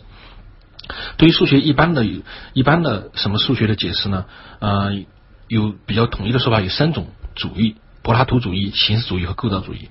柏拉图主义呢，就是说数学是一种发现，它发现事物的本质。我们说这个事物它有一种抽象结构，就类似于宗教性的东西啊，一种神的结构在里面。数学就是到达这个神的结构这样一种手段。然后第二个呢，就是形式主义。形式主义就说我们没有这些结构，我们就是数学就无非就是定义啊，定义一个东西，然后按照推论，然后往下推。然后，然后，然后大家接受这个什么这些东西就可以了。第三个就是构造主义，或者称为直觉主义。直觉主义呢，就是说，很多时候数学它其实在我们需要一种呃直觉上能够接受的东西，一种构造。这个时候做一个推论才比较好，它不同于柏拉图的，不同于形式主义。然后后面的布尔巴基学派呢，就是著名的构造主义学派，它对后来的数学的影响也是比较重要的。进的概览呢，我就只谈这几点啊：群论、非欧几何、集合论和函数论。集合论呢，实际上应该放到最前面，因为集合论它是现在来说是所有数学的基础，甚至说是所有数学逻辑基础。很多人实际上认为集合论实际上就是关于逻辑的学说。然后第二个，我为什么把群论放在上面呢？因为群论它的整个建构逻辑呢，体现这种非常呃非常数学化的东西在里面。群论就是我们通过计算去定义一种结构。然后在这种结构的基础上呢，然后再去推论，它这个整个往前推的这个这个这个，就说群论本身的这个一个知识体系呢，就是非常能够体现了数学的这样一个非常形式化的这样一个体系。然后是非欧几何，非欧几何呢，包括罗斯几何、黎曼几何啊，啊，这个我就不细讲了，可能没有时间了。函数论呢，这些东西也是，我就没有时间讲了，我就讲重要一点的东西，大家比较关心的一点呢。方法的本质，数学上有一些方法，包括一些统一的方法。我在下面写了个波利亚解决问题的一般逻辑。虽然说这本书里面提到的例子呢，都是初高中的那些人用到的例子，但实际上波利亚解决一般问题的逻辑呢，它是解决所有数学问题的逻辑。最开始是理解问题，理解问题之后，然后是在理解问题的基础上呢，继续往下推论。波利亚呢，他写了一本书叫做《怎样解题》。这本书其实就围绕这个怎样解题这个方法来弄的。你会觉得这个方法好像很死板啊，怎么样怎么样？实际上，从认知心理学角度来讲的话，波利亚的怎样解题的方法是最符合认知心理学的方法。然后方法的一些其他的本质啊，包括数学最重要的这个抽象，从那个最开始的点、线、面到群论里面的群、范畴、空间。这些东西可能很多时候我们在学习数学的时候都会被这种表面上这种概念群范畴空间好像非常形象化啊，我们就要从形象化的角度去理解它，实际上不是的。这个群论这个这一点非常体现了这种你不能从常识性的角度，从一种形象的角度去理解群论什么叫做群论，而是要从群论本身的这样一种它的这个逻辑建构的过程去理解群论。然后数学的这样一个推论啊，它实际上是一种无损变换，最开始是什么我们就推出什么，它其实上并没有提供新的知识。然后数学的两种推广，一个是纯粹形式化的，另外一个就是构造新的条件。构造新的条件，严格从更高角度来讲，它也没有创造新的信息。然后是问题的答案，包括算法结合论理学，这个可以百度到啊，我就不再细讲，这里实在是。另外一个就是数学思维和人类思维，这个里面呢提到的作为符号的无限，我们实际上人是很难理解无限的。我们说，但是我们能够用这个无限。当然，这个在直观主义角度来讲是摒弃这个东西啊。对形式主义来说，无限无非就是个符号而已。最后一点就是多元系统。多元系统呢，这个属于一个一个某一个数学家的定义啊，我忘了他是谁。他提到了这个解决问题的这样一个不同的推证路径。就像我刚才说的系统化的思系统化思维的，我们说解决同一个问题，它有好几种解决问题的办法。我们说两种解决问题的办法之间，它是不是体现了一种核心的东西呢？或者说它们就是完全是两种思维呢？比如说啊。对同一个问题，之前有有一个定理叫蝴蝶定理，你从普通的角度去证明这个定理呢，就从从欧式几何的角度去证明，它是非常复杂的；但你从摄影几何角度去证明，它是非常简单的。那么都能够达到这个目标。那么不同的解决方法之间体现的是什么呢？是事物的这样一个默认结构吗？多元系统这样一个提法呢，它没有给出特定的答案，但是我它让我们思考了不同不同的达到目标的方法，不同的达到这个解决问题的这样一个途径，它们之间。究竟体现的他们之间的差异，究竟是结构性的差异呢？究竟还是本质性的差异呢？经济学呢，它分为从内部来看它，我分分了三个地方，一个是经济学内部的体系，一个是经济学它的里面的方法给我们带来的启示，另外一个就是从外部去反思经济学。经济学内部的体系呢，我们看到三分，经济学有三大基础，一个是它是研究人的。我们说人他有一个假设，经纪人人是理性的这种，就是心经济学的心理学基础。另外一个就是说现代经济学的数理学数理基础，你学经济学就会学了很多数学方面的东西啊，对它数学基础。另外一个就是史学与政治学基础，这个很多人会忽视掉。在呃新古典主义新古典主义经济学之前呢，有马克思的这样一个政治经济学，人家会觉得大家会觉得他有很多政治政治的观点啊，这种非常明显的政治学的取向。其实新古典经济学里面它也有很多政治学的取向，只是只不过一般的教材不讲而已。当然我这里不想讲了，因为它的理论框架，理论框架这个是钱引一提出来的，我这里借鉴一下。理论框架第一个是核心，是研究人的经济行为，或者一般的教材上说的是研究稀缺资源的分配。然后经济学第二个是视角，视角呢它包括三个：经纪人假设，经纪人假设就说人是求利的、逐利的。第二个是约束条件，因为条件就说人虽然说逐利，但是他在一定的预算约束和信息约束下来做决策，就人的约束条件。第三个呢就是资源禀赋，就是人去做一件事情的时候呢，他自己有自己的能力啊，还有他自己拥有的东西啊，就是成为人的人或者一个一个国家或者说一个组织的这样一个资源禀赋。然后参照系。参照系呢，我们知道近代近现代经济学，如果你学到研究生的角度来，研究生的程度的话呢，你会遇到一个模型叫做阿罗德布鲁模型。阿罗德布鲁模型，阿罗和德布鲁都是呃数学家，他们呃纳什和德布鲁是数学家，阿罗还不算数学家。德布鲁呢，他就纯粹从数学上建立了这样一个标准的经济学模型。这个模型呢，在嗯。高级阶段呢，都是别用的比较多。这个模型有很多不合现实的地方，包括弗里德曼提到的这种完全竞争模型这种不合现实的地方。它其实只提供一个参照，像一个尺子一样，这个尺子没必要去符合每一个长度，但是它提供了一个参照。然后是经济学有一些分析工具，这些分析工具就是各种模型，它就根据上面的参照系视角建立了一些模型。模型包括一般的供需动力学模型啊。非对称信息模型啊，银行挤兑模型，这个百度也可以百度得到。这就是他通过视角参照系建立的这样一些分析工具，其实上就是各种模型。经济学方法的启示呢，来自于观察、分析和创造三个点。观察的专业化呢，就是我之前提到的，你是有一定的经济学理论的依托来支撑你的观察。第二个是分析的专业化，分析的专业化包括语言学的问题，语言学的分析。之前也提到了语言学，从语言学角度来分析这个问题，讲了什么是回事。然后是案例分析，把一个案例拿出来做一个分析。然后另外一个数理统计分析。然后创造的专业化呢，实际上就需要在观察和分析的专业化的基础上，然后才能实现创造的专业化。然后从外部反思经济学呢，有三个地方。第一个就是我刚才提到的新古典主义经济学，虽然说它是实证的。他一直也说自己是实证的，实际上他对于抛弃了马克思关于一些理论、关于利润方面的一些说法呢，本身就是政治性的。这个当然要细要细分就不说了，各位可能入门经济学之后呢，可能会了解到这一点。如果深入去看的话，另外一个就是经济学，它实际上就典型的被科学过滤了一遍的学科，它很多东西都是科学化的。他关他去，比如说他有个基数效应论和什么叙述效应论这个东西，为什么不用基数效应论呢？每个人之间心里都有一个效应，我们的效应大小是很难量化、很难比较的。经济学就是只找那些可以量化、可以比较的东西。比如说，你说你自己心里很伤感啊，怎么样？这些东西他外面看不到，他通过测量手段测量不到的东西，经济学一般都是不考虑的。这就是科学化给经济学带来的这个东西，在给它是经济学这样一个巨大的发展，也是经济学产生一下限制，是它的解释力产生了限制。然后第三第三个就是经济学对人格这样一个塑造。其实上，很多有人研究过学过经济学的人的话，他会更加的工具理性，更加的求利。这就是经济学从外部来看经济学的经济学的一点限制。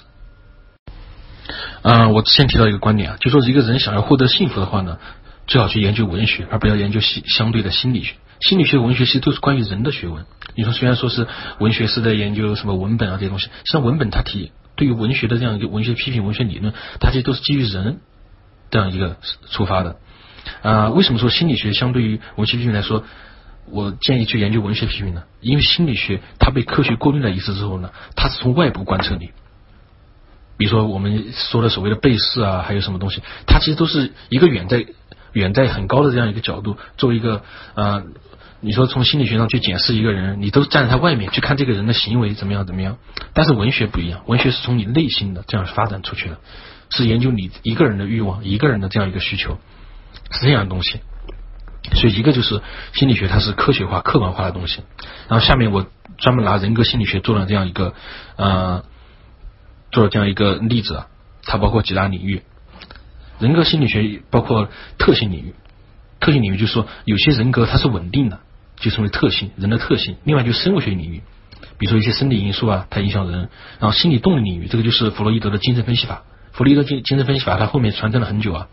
然后还有一些认知经验领域，包括一些人通过自己的认知风格啊，解人对自己的这个个人解释啊，还有自觉与经验啊这些东西来看一个人的人格塑造。还有一个社会与文化领域，就社会情景、社会角色、社会预期如何塑造个人。调试领域的话呢，不算是认识人格的，它只是指的是从专门研究人的这样一个自我调节的能力。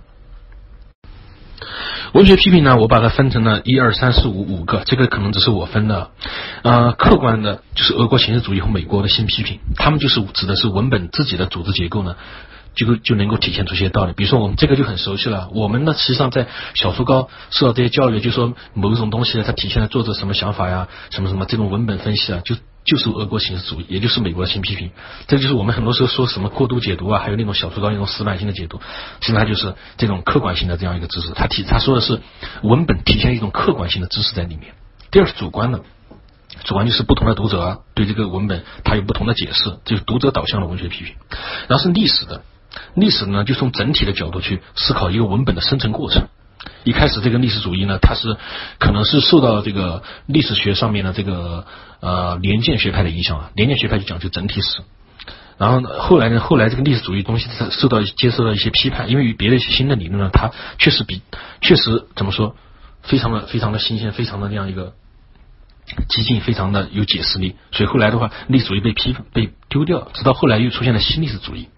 然后还有还有第四种就是权力与冲突的，像女性主义、马克思主义、后殖民主义，他们都是说从一种弱者和强者之间这种一种对对立的关系上去分析文本。女性主义里面就说我们从女性的角度去思考这个文本的生成过程怎么样呢？比如说很多时候我们的文学作品，它实际上是从男性的角度去思考的，它预设了一个。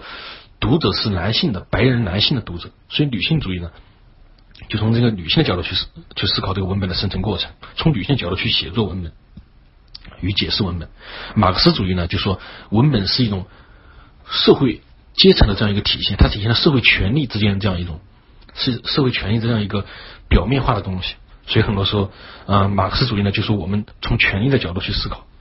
文本，然后后面后殖民主义呢，就说它实际上很多文本呢，它就一种殖民主义倾向在里面啊。我们知道殖民殖民时代之后，也有那种强者和弱者之间这种这种对抗在里面。那后来语语言最重要的一个大家听的比较多的，就是语言和文化方面的结构主义和结构主义。结构主义其实受到语言学的影响，它它其实是受到比如说像语言学的开山祖师索绪尔啊，就是由于他他他认为这个语言就是表达了我们整个的经验。语言就是我们思所有思维的过程啊，他就从语言学的角度去思考。另外一个就结构主义，结构主义呢就是从文化的角度去思考。当然，他不止这样。德里达创建结构主义的时候，他并没有创建一种理论，他创造一种批判，他就是批判别的理论不行，他也没有创立说说结构主义究竟是什么东西。政治学呢，很多时候讨论政治学的时候，实际上。你真的去看教材的时候，你会发现政治学，包括政治哲学和政治科学，它讨论的问题都是不是大家喜欢的。它讨论都是所谓的正当性啊、正义啊、国家与政府啊这些东西，都是非常枯燥的东西。大家真正感兴趣的，实际上是国际关系，对不对？你会想到哪个国家之间有冲突啦，或者说现在国际政治怎么样的？所以政治学很多的一个地方，它的基础是科学，政治科学和政治哲学。你们所感兴趣的，可能就是一般人感觉是国际关系了。啊，从政治哲学、政治政治思想史角度来讲，西方政治有几大传统。第一个是它讲究权力博弈。我们说西方的有一个传统就是陌生人文化，陌生人之间他既讲究他这种呃平等啊，他也讲究这种权每个人这样一个权力博弈。你熟人之间的话，那就不那就会有一些惯例啊这些东西在里面。但是陌生人之间他就讲究权力博弈。然后第二个呢，他是讲究个人权利，这是他的一个传统。讲究呃每个人有权利，因为你是码头上嘛，我们讲想象海洋文明，西方海洋文明啊，码头上这些东西，你每个人都是陌生人，那你肯定要讲究个人权利啊，你不讲究个人权利，别人也不讲究个人权利，那就斗起来了嘛。然后第三个就是一直在说的西方的理性主义传统，这个在政这个在政治上呢也是比较重要的，包括逻辑上的和经验上的理性主义。中国政治的传统呢，包括两个，一个是和天下，一个是道德化的政治。和天下呢，就相对来说，它大家更加去看重那种啊，一整个天下，嗯，呃，大家相处嗯比较和和气气的这样子啊，这个在周朝就有了啊。另另外一个就是道德化的政治，我们把我们说有一些呃中国这个制度里面讲很讲人情的，有一些说法就是说啊，比如说有个人杀了人啊，比如说他复仇。他他他他老爸被别人打死了，虽然说是很久之前的事情了，就说可能是他不他老爸吧，可能是他老爸的老爸的老爸被另外一家人打死了，然后这个人去报仇，他是可以报仇的，哦这在中国古代是很多时候是合法的，他可以合法性的报仇，这个就是人情在里面。中国中国的这样一个政治传统呢，它就是有一个和天下和道德化，就是因为中国这样的农业文明的特征。西方政治思想史呢，从历史的思想史来讲，就说时间上演变来说呢，它包括古希腊人的这样一个理性理性传统，还有他们之前的这样一个自然法。第二就是日耳曼法，日耳曼法就是日耳曼人入侵罗罗马，然后给那些人带来了那个所谓的契约思想和国王受法律约束，他们就认为惯例比国王还要高，所以就是日耳曼人这样一个大陆法传统，就是这样一个。然后呢，就是近代，近代就是。机械化和个人主义，这个人主义呢，就是啊，由于这个每个人被分成单个单个的，单个单个之后，这就属于近代科学的这样一个认识上的转向吧。那这就导致了方法论方法论的个人主义和本体论的个人主义。方法论的个人主义呢，就是。设计一个制度，如何让这样一个每个人都是都是能够满足，都是能够满意的？这个有一个传统啊，像霍布斯的这样一个制度设计，它其实就遵从方法论的个人主义。方法论个人主义到了现代或者近代时候，它就衍生变成了一个本体论的个人主义，就更加深刻一点。它实际上本质上还是这样子的。然后呢，就是经济学上有一个所谓的制度设计的传统，实际上就是有它的政治学成分在里面。记得之前有一个经济学家，就是因为他的制度设计理论获得了诺贝尔经济学奖，实际上他就有政治学的传统在里面。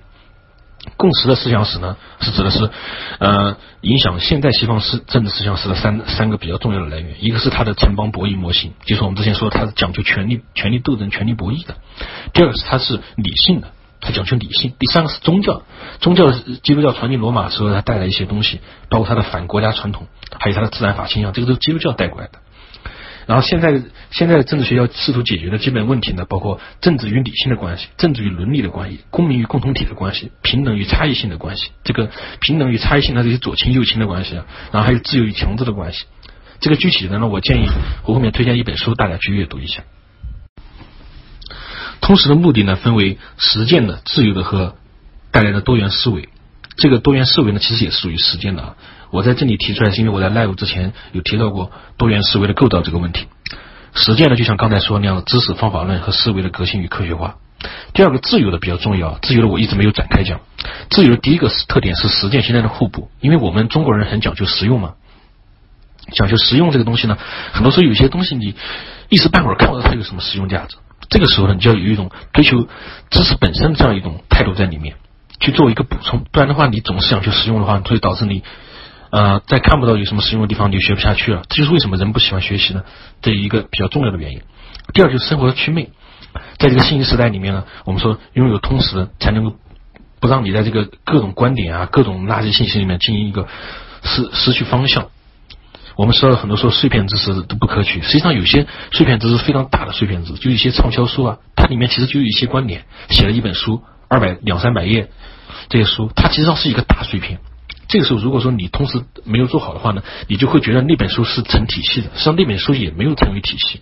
你站在一个同时认识各个学科的角度呢，下面下面去看这个书的时候，你会发现它其实也是碎片。多元思维就像之前讲的那样子，一个是本质上它其实上是一种抽象思维，到一个抽象的层次，然后再释放，再次开始多元。为什么我们说我能够从不同的角度去思考一个问题呢？实际上我们有一种内在的抽象的东西，在更高的地方，我们想从到达更高的地方，然后再再到别的领域，这就是能够迁移的。然后这个迁移呢，还要求我们有很好的背景知识。关于学习呢，有一些重要的结论。结论就是我们这个结论呢，我建议我后面推荐一本书，叫做《为什么学生不喜欢上学》，大家再去看一下。这上面我是简略的提了一下这里面比较重要的结论，我就不细讲了。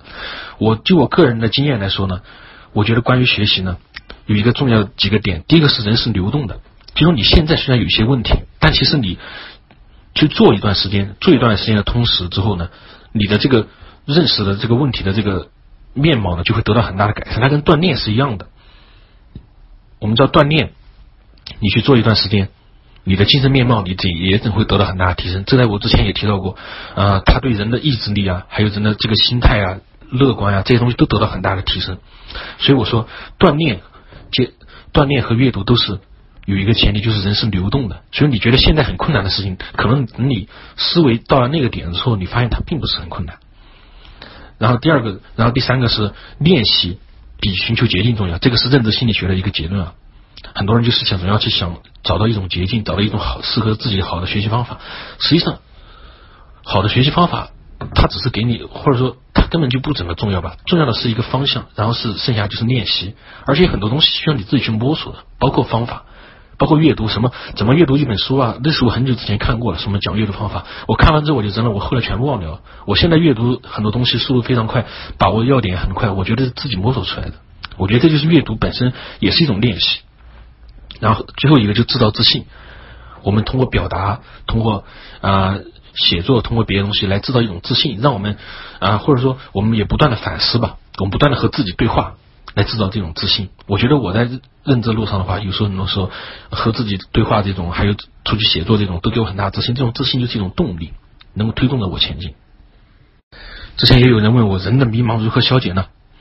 人的迷茫其实来自于两个啊，第一个是实用主义。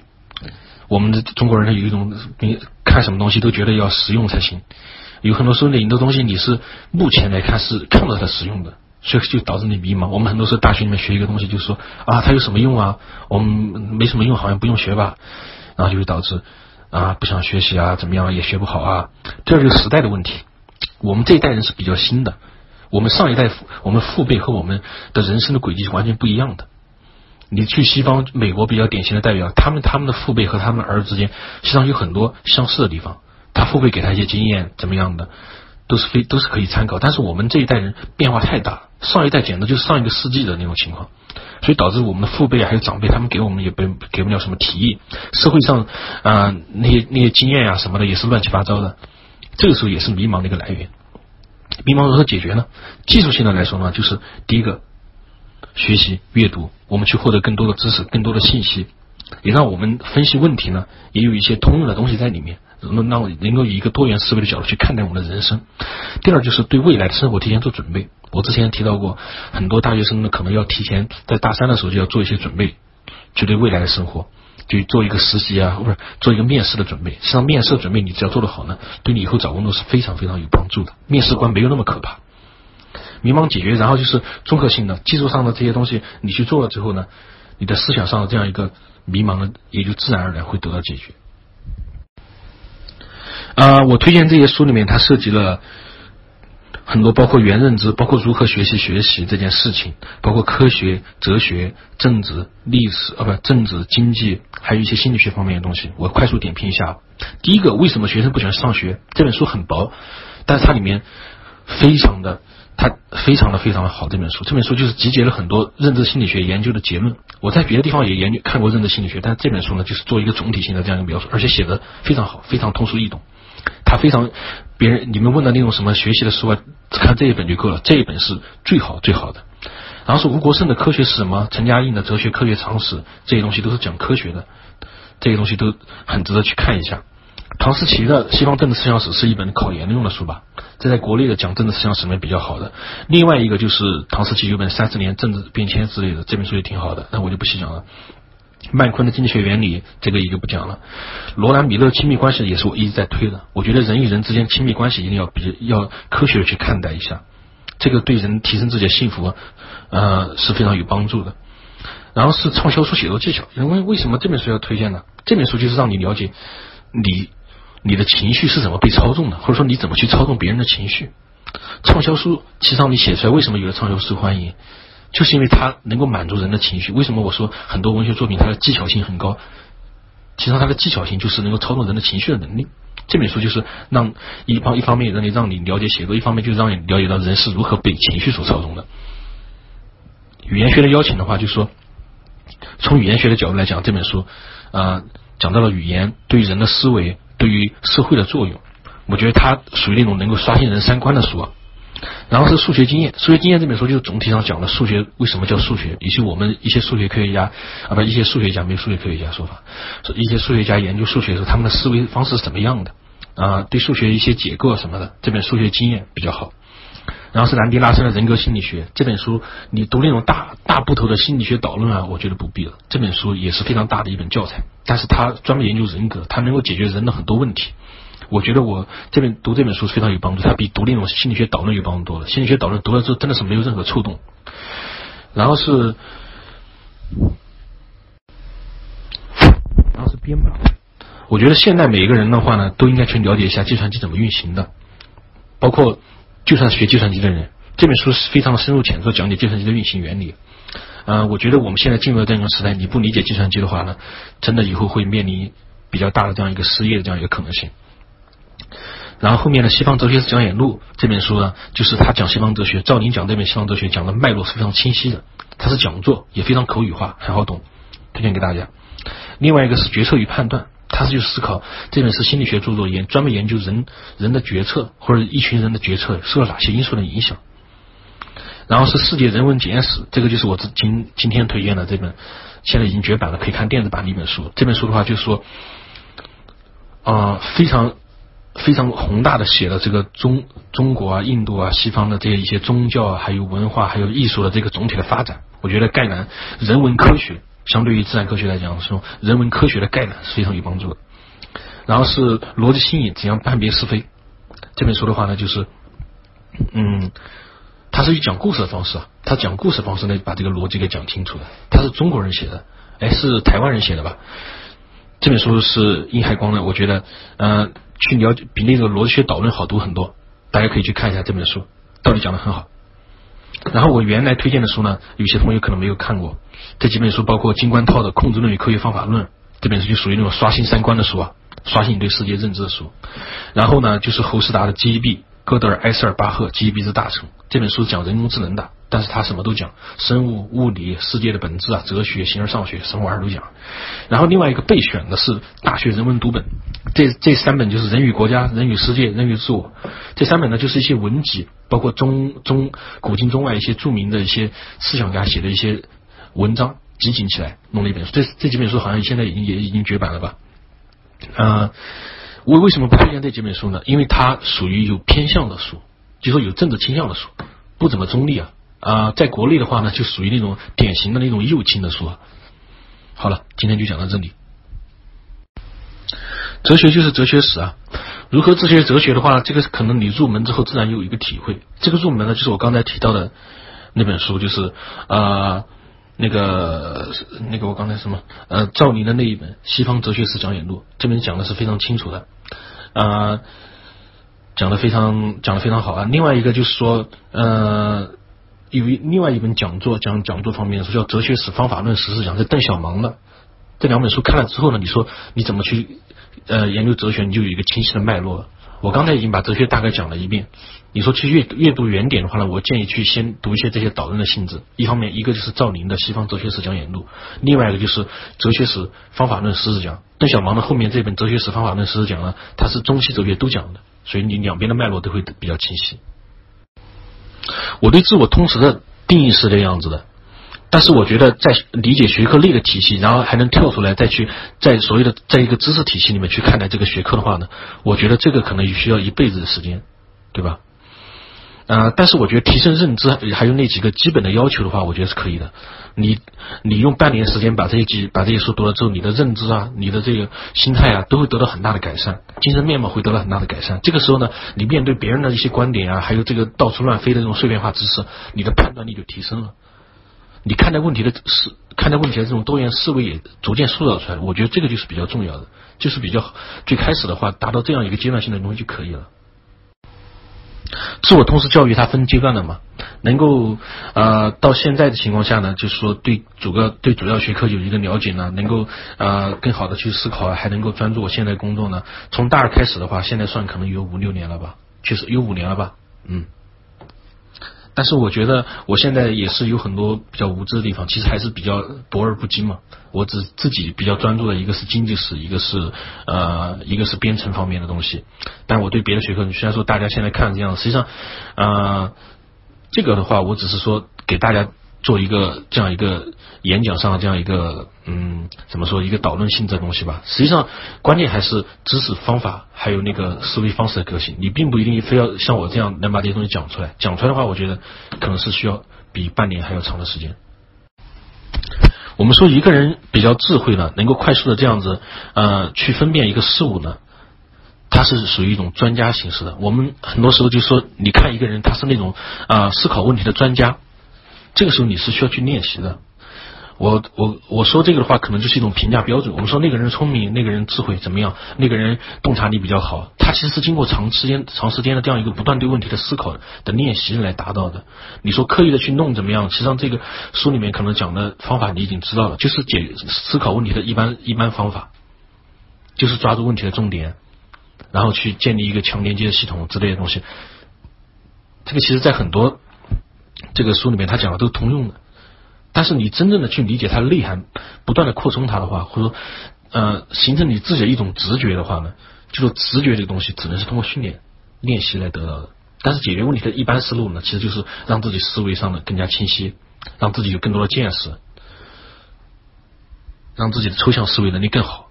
这个是比这个这个是基础，但是你真的想达到专家程度，还是要不断去练习。将具体的知识性内容抽象提炼出模式，这个是一种评价标准。我们说这个人会思考，思考有深度，他是通过大量的练习来做到的。他是一种评价标准，就说这个人，你说他聪明吧，把这个聪明换一个说法，就说他能够从事物之间看到模式，这个就只能通过练习来完成啊。我要是骗你说你有什么方法来训练你，那纯粹就是让你喝鸡汤了。从这个心理学角度来讲的话呢。嗯，我们在解决问题的一般方一般方式，其实都是都是在书上都可以找到的。就说解决，就说先理解问题，然后再去在有背景知识条依托下去思考问题这些东西。但是你真正的要做到专家，把它做成一种直觉，你还是需要大量的去练习。啊，另外一个对原认知的锻炼，实际上对逻辑学应用，这个这个不一定啊。原认知的话，在认知心理学角度来讲，就是监测自己的学习。原认知的话，其实就是哲学的运用，逻辑学只是哲学的一个分支而已。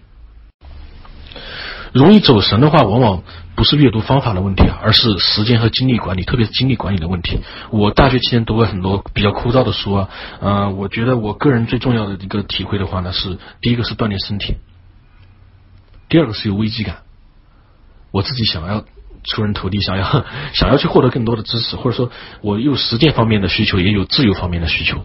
自由方面就是我纯粹对知识有一种热爱，对于理解世界有一种热爱。我觉得人。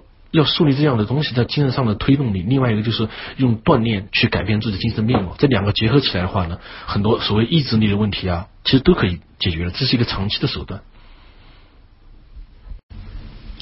人最好去，我觉得个人经验来说的话，最好是选择一个时间时间片段，就是一个比较大的这个时间片段来学习，比如说两个小时以上这样一个时间。去系统性的去学习。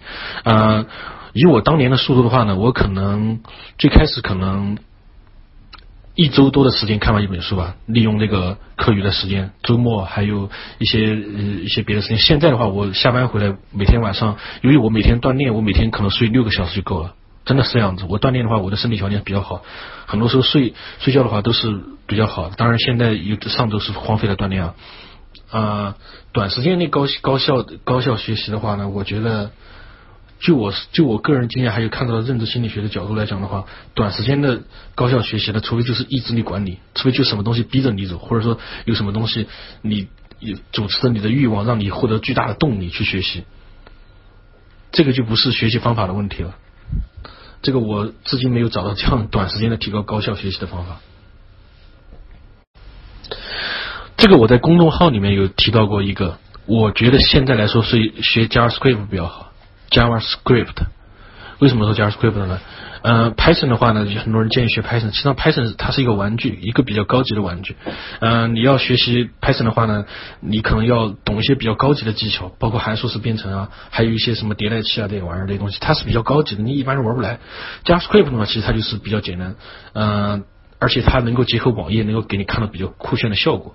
这个等你 JavaScript 写的比较可以的时候，你再去研究 Python，写一些比较嗯可以装逼的工具啊，像爬虫这些比较好一点。所以我觉得最开始的话，JavaScript 比较好。而且现在 JavaScript 是移动端、还有 PC 端、还有网页端，它都能通吃了。我觉得 JavaScript 无论是自己学习方面呢，还是以后的这个工作方面，它都是非常好的。当你去读一本书的时候，你其实就是在跟作者探讨。只不过你相对于作者来说呢，你的观点的话，可能一开始比较幼稚的。我们其实，在阅读一本书的时候，我们内心其实就有这样一个东西在里面，就是说我们自己的这样一个探索啊，还有一个呃，还有嗯这些东西，实际上我们内心都预设了一些答案。我之前说人类认知的时候，它有一个预期嘛。然后你去跟作者看作者看那些比较经典的书，然后他给你的预期怎么样的？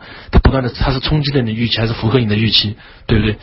这种就是其实上就是一种探讨，这种探讨只不过它是呃它是比较嗯比较比较比较特殊的一种探讨。哎，所谓的独立思考啊，这个东西我至今不清楚，阅读的时候独立思考有什么作用啊？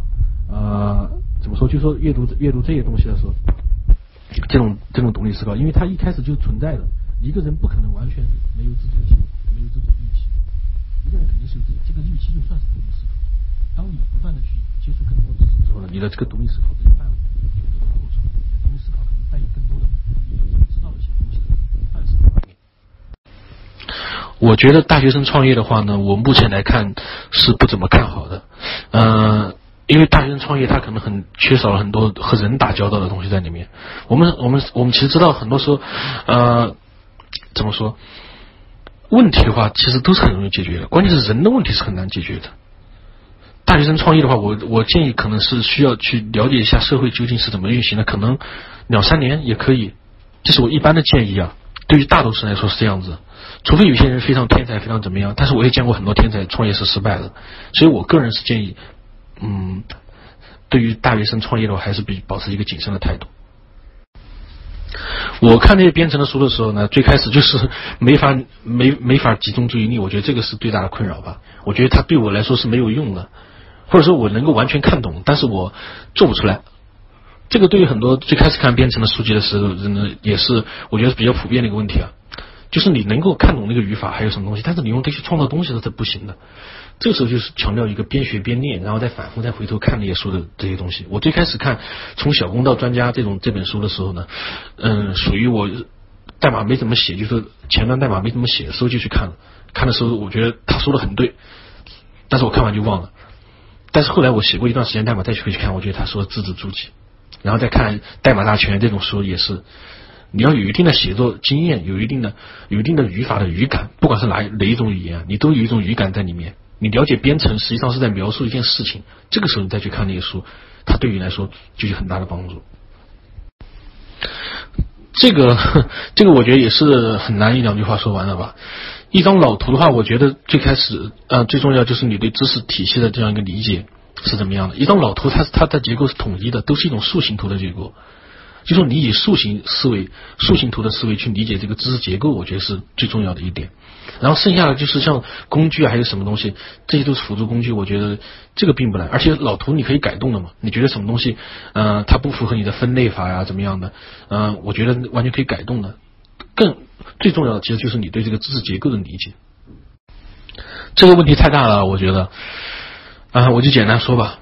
对于在互联网行业工作呢，你必须得确定一下互联网行业这么大，你要到底要干什么，对吧？你说你去做运营、做产品经理，这东西运营，我之前也有一段时间兼职过做这个运营啊。做这些东西的话呢，你的思维必须要清晰。你看你那些运用那些工具啊，你必须要有基础的运用。像那个最简单的 Office 那一套的，还有那个什么产品经理一般用哪些工具啊，像那种 Axure。好像是要读 Axure 吧，Axure Pro 还是什么东西？这种产品经理用的东西你比较清楚。你要说如果是作为一个程序员去进互联网行业的话，那就是程序员一般的素质嘛。那我之前也应该有写过这方面的文章，我建议看一下。然后是金融行业的话呢，我目前不太清楚，我不好回答这个问题。交叉阅读是怎么一回事呢？我觉得你肯定要一本书，最开始的时候一本书肯定要读完嘛，你不可能一本书没读完就去读别的书，这个是不好的，最开始是不好的。嗯，我因为最开始他也不会花你很多时间啊，就半年时间你也耐不住嘛，实际上你可以耐住的。你把你把这个东西变了之后呢，我现在读书的话，我很多时候可能是一本书读不完的，读完我觉得他不感兴趣，我就把它扔掉，我就不读了。这个我觉得可以，这个这个就是对你阅读的时候有一种掌控力在里面。但是一开始的话，我建议还是一本书一本书读完，特别那些比较经典的书，而且还要思考一下这个它的知识结构怎么构建起来的。我这个就说了嘛，呃，这个就是我说的范式替换的原因。有的人就是凭借自己的个人经验去瞎想，建立一些名词啊，建立一个知识体系。这个知识体系跟他个人经验是非常贴近的。我们说科学，为什么说是科学？它它是科学体系能够比那些伪科学或者民科民哲的那种知识体系要更要更好的一个很重要的特点，就是因为科学它是大家都接受的，大家都同意的。这个时候，我们就抛弃了个人经验，去专门去做这个最纯粹的形式推理，或者说用实验来验证。我们有两个东西在这里面。如果说仅仅因为他在他的经验里面把这东西说对了，和那阴阳五行，是古代的阴阳五行不也是能够自圆其说吗？自圆其说其实最简单的。而但是你说大家都同意他自圆其说，还有另外一个就是他是用能用实验来验证，他做不到这两点，我觉得这个东西就是没有什么价值的。我上面推荐的一本那个数学经验，我建议你看一下，它里面就提到人学数学的一些思维方面的东西。我写代码的时候的话呢，啊，有一个有一个有一个有一个东西，包括算法对算法的理解。我之前写机器学习的算法，还有那个信息检索的算法的时候，我其实就从信息论的角度去理解的。这个其实一般算法里面不会讲信息论怎么弄的，当然信息论里面会讲到一点算法，但是讲的不怎么深刻。另外就是我一直认为写作其实呃不是编程也是一种写作，这个其实也是从别从那个读阅读里面感悟到的。另外你说阅读的某个具体的点去应用的话，我觉得除了上面两种的话呢，其实很多时候是很少的。我觉得阅读它能够给你提供的一个更重要的点是能够提供你抽象思维的能力，能够提能够提升你多元思维的这样一个能力。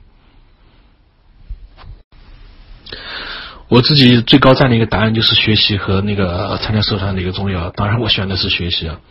参加社团，实际上我们从实用的角度来讲的话，你在 HR 那儿面试的时候，都是不怎么看重你的那些社团经验的，除非你是一些嗯，怎么说啊，也没有吧。我没自己没有看到谁的社团经历比较重要。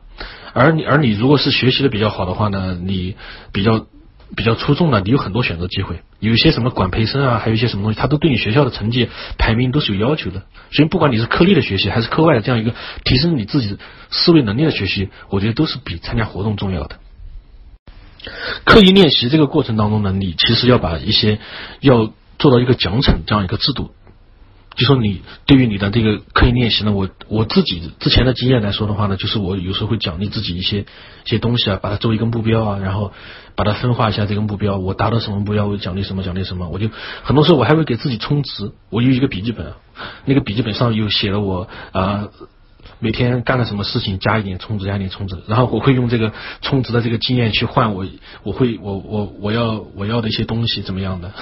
当然有时候我要的东西并不是物质上的，啊，有一些的话就是他会嗯给我换来一个什么非物质的新东西，因为我是一个学习狂，实际上在呃大学还是工作，我我就用这些东西换我的休闲的经验。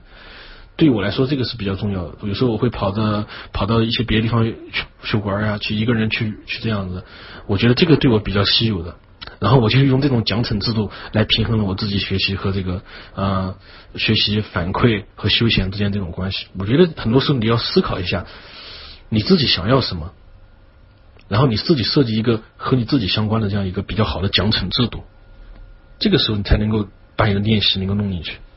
而且而且你要把这个练习的时候，每一次要给一个及时性的反馈。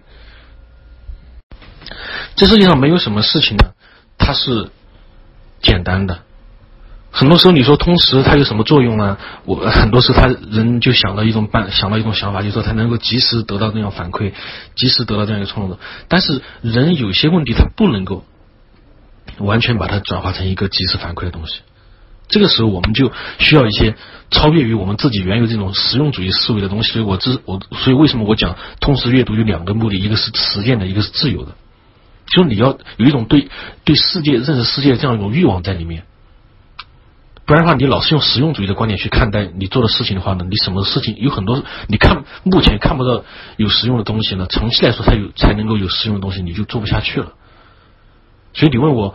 啊，最开始获得正反馈比较困难的时候，你就是要用了我刚才说的那个观念，你要以追求知识本身，以理解世界本身去追求这个知识。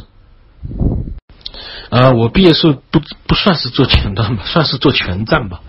啊，全站的话，我觉得就是无非就是呃理解一个流程，然后把把这个流程的上面有一些工作做好就行了。这个我觉得编程的话，我觉得无论是对待硬件还是对待软件这些东西，我觉得实际上总体来说是差不多的。另外一个就是我现在可能嗯做这个方面可能会考虑很多用户的需求，当然产品那边的需求这些东西，有时候会给产品提些意见啊之类的，这个就比较多一点。但是硬件那边的话，我就可能更多就直接面对硬件，面对性能的问题。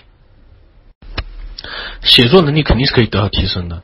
我刚才推荐那本书《畅销书写作指南》，就是很好的提升写作的这样一个东西。你说你问我现在几句话能够讲清怎么提升写作，这个是不可能的。那讲的一本书里面那个知识题，那个那个知识都非常非常庞杂的那种，呃，里面的信息量都很大的。写作和文学有什么关系吗？这个写作和文学肯定是有点关系，但写作和语言学的关系更大，就是我们如何运用语言的能力。我觉得这个对于基础对于初学者来说是比较重要的，就是我们运用语言的能力。孤独确实是人生的常态。我比较赞同那个蒋勋之前的有一个关于孤独的说法：人就应该适应自己的，人就应该去适应孤独。我这是我自己个人经历啊。我觉得我对抗孤独的能力比较强，可能跟我的人格特质有关系。嗯，所以说我对于孤独的态度的话呢，我是坦然接受的，但是并不代表你就可以坦然接受，也不代表别人也可以坦然接受。你说的这种方式呢，是我自己比较认同，但是每个人不一定绝对认同这个观点，就是用自己的这种获得高级认知的观念、高级认知的这种快感去抵御孤独。我觉得不是每个人都可以成功的，但可以试一试。如果你是大学生呢，你最好去理解一下算法。有一本叫做《程序员面试表面面试宝典》的这本书啊，是一个啊程程序员面试经典啊，是那个一个一个一个女的写的。叫什么？Gail Lackman 什么来？我忘掉了。叫程序员面试经典。如果你是呃毕业生去面试的话呢，他一般考的都是算法。所以说算法从实用角度来讲的话，你要去面试，你都肯定要用用好的。其实我现在除了我开始用那种比较多的那个推荐系统那一块用的算法比较多，我现在工作中其实很少用到算法。我讲的是入门编程的算法与数据结构呢，就是最开始入门编程比较重要。实际上，算法与数据结构怎么说？我觉得吧，真正在工作当中，其实一般人是用的很少的。虽然说起来不怎么正确啊，但是对于大学生来说，算法与数据结构很很一个重要的好处，就是让你在毕业的时候面笔试的时候有这样一个提升。实际上，在你真正工作的时候，你面面对的还是一个设计一个系统的问题。众筹知乎 Live QQ 三零八零零二八零八零。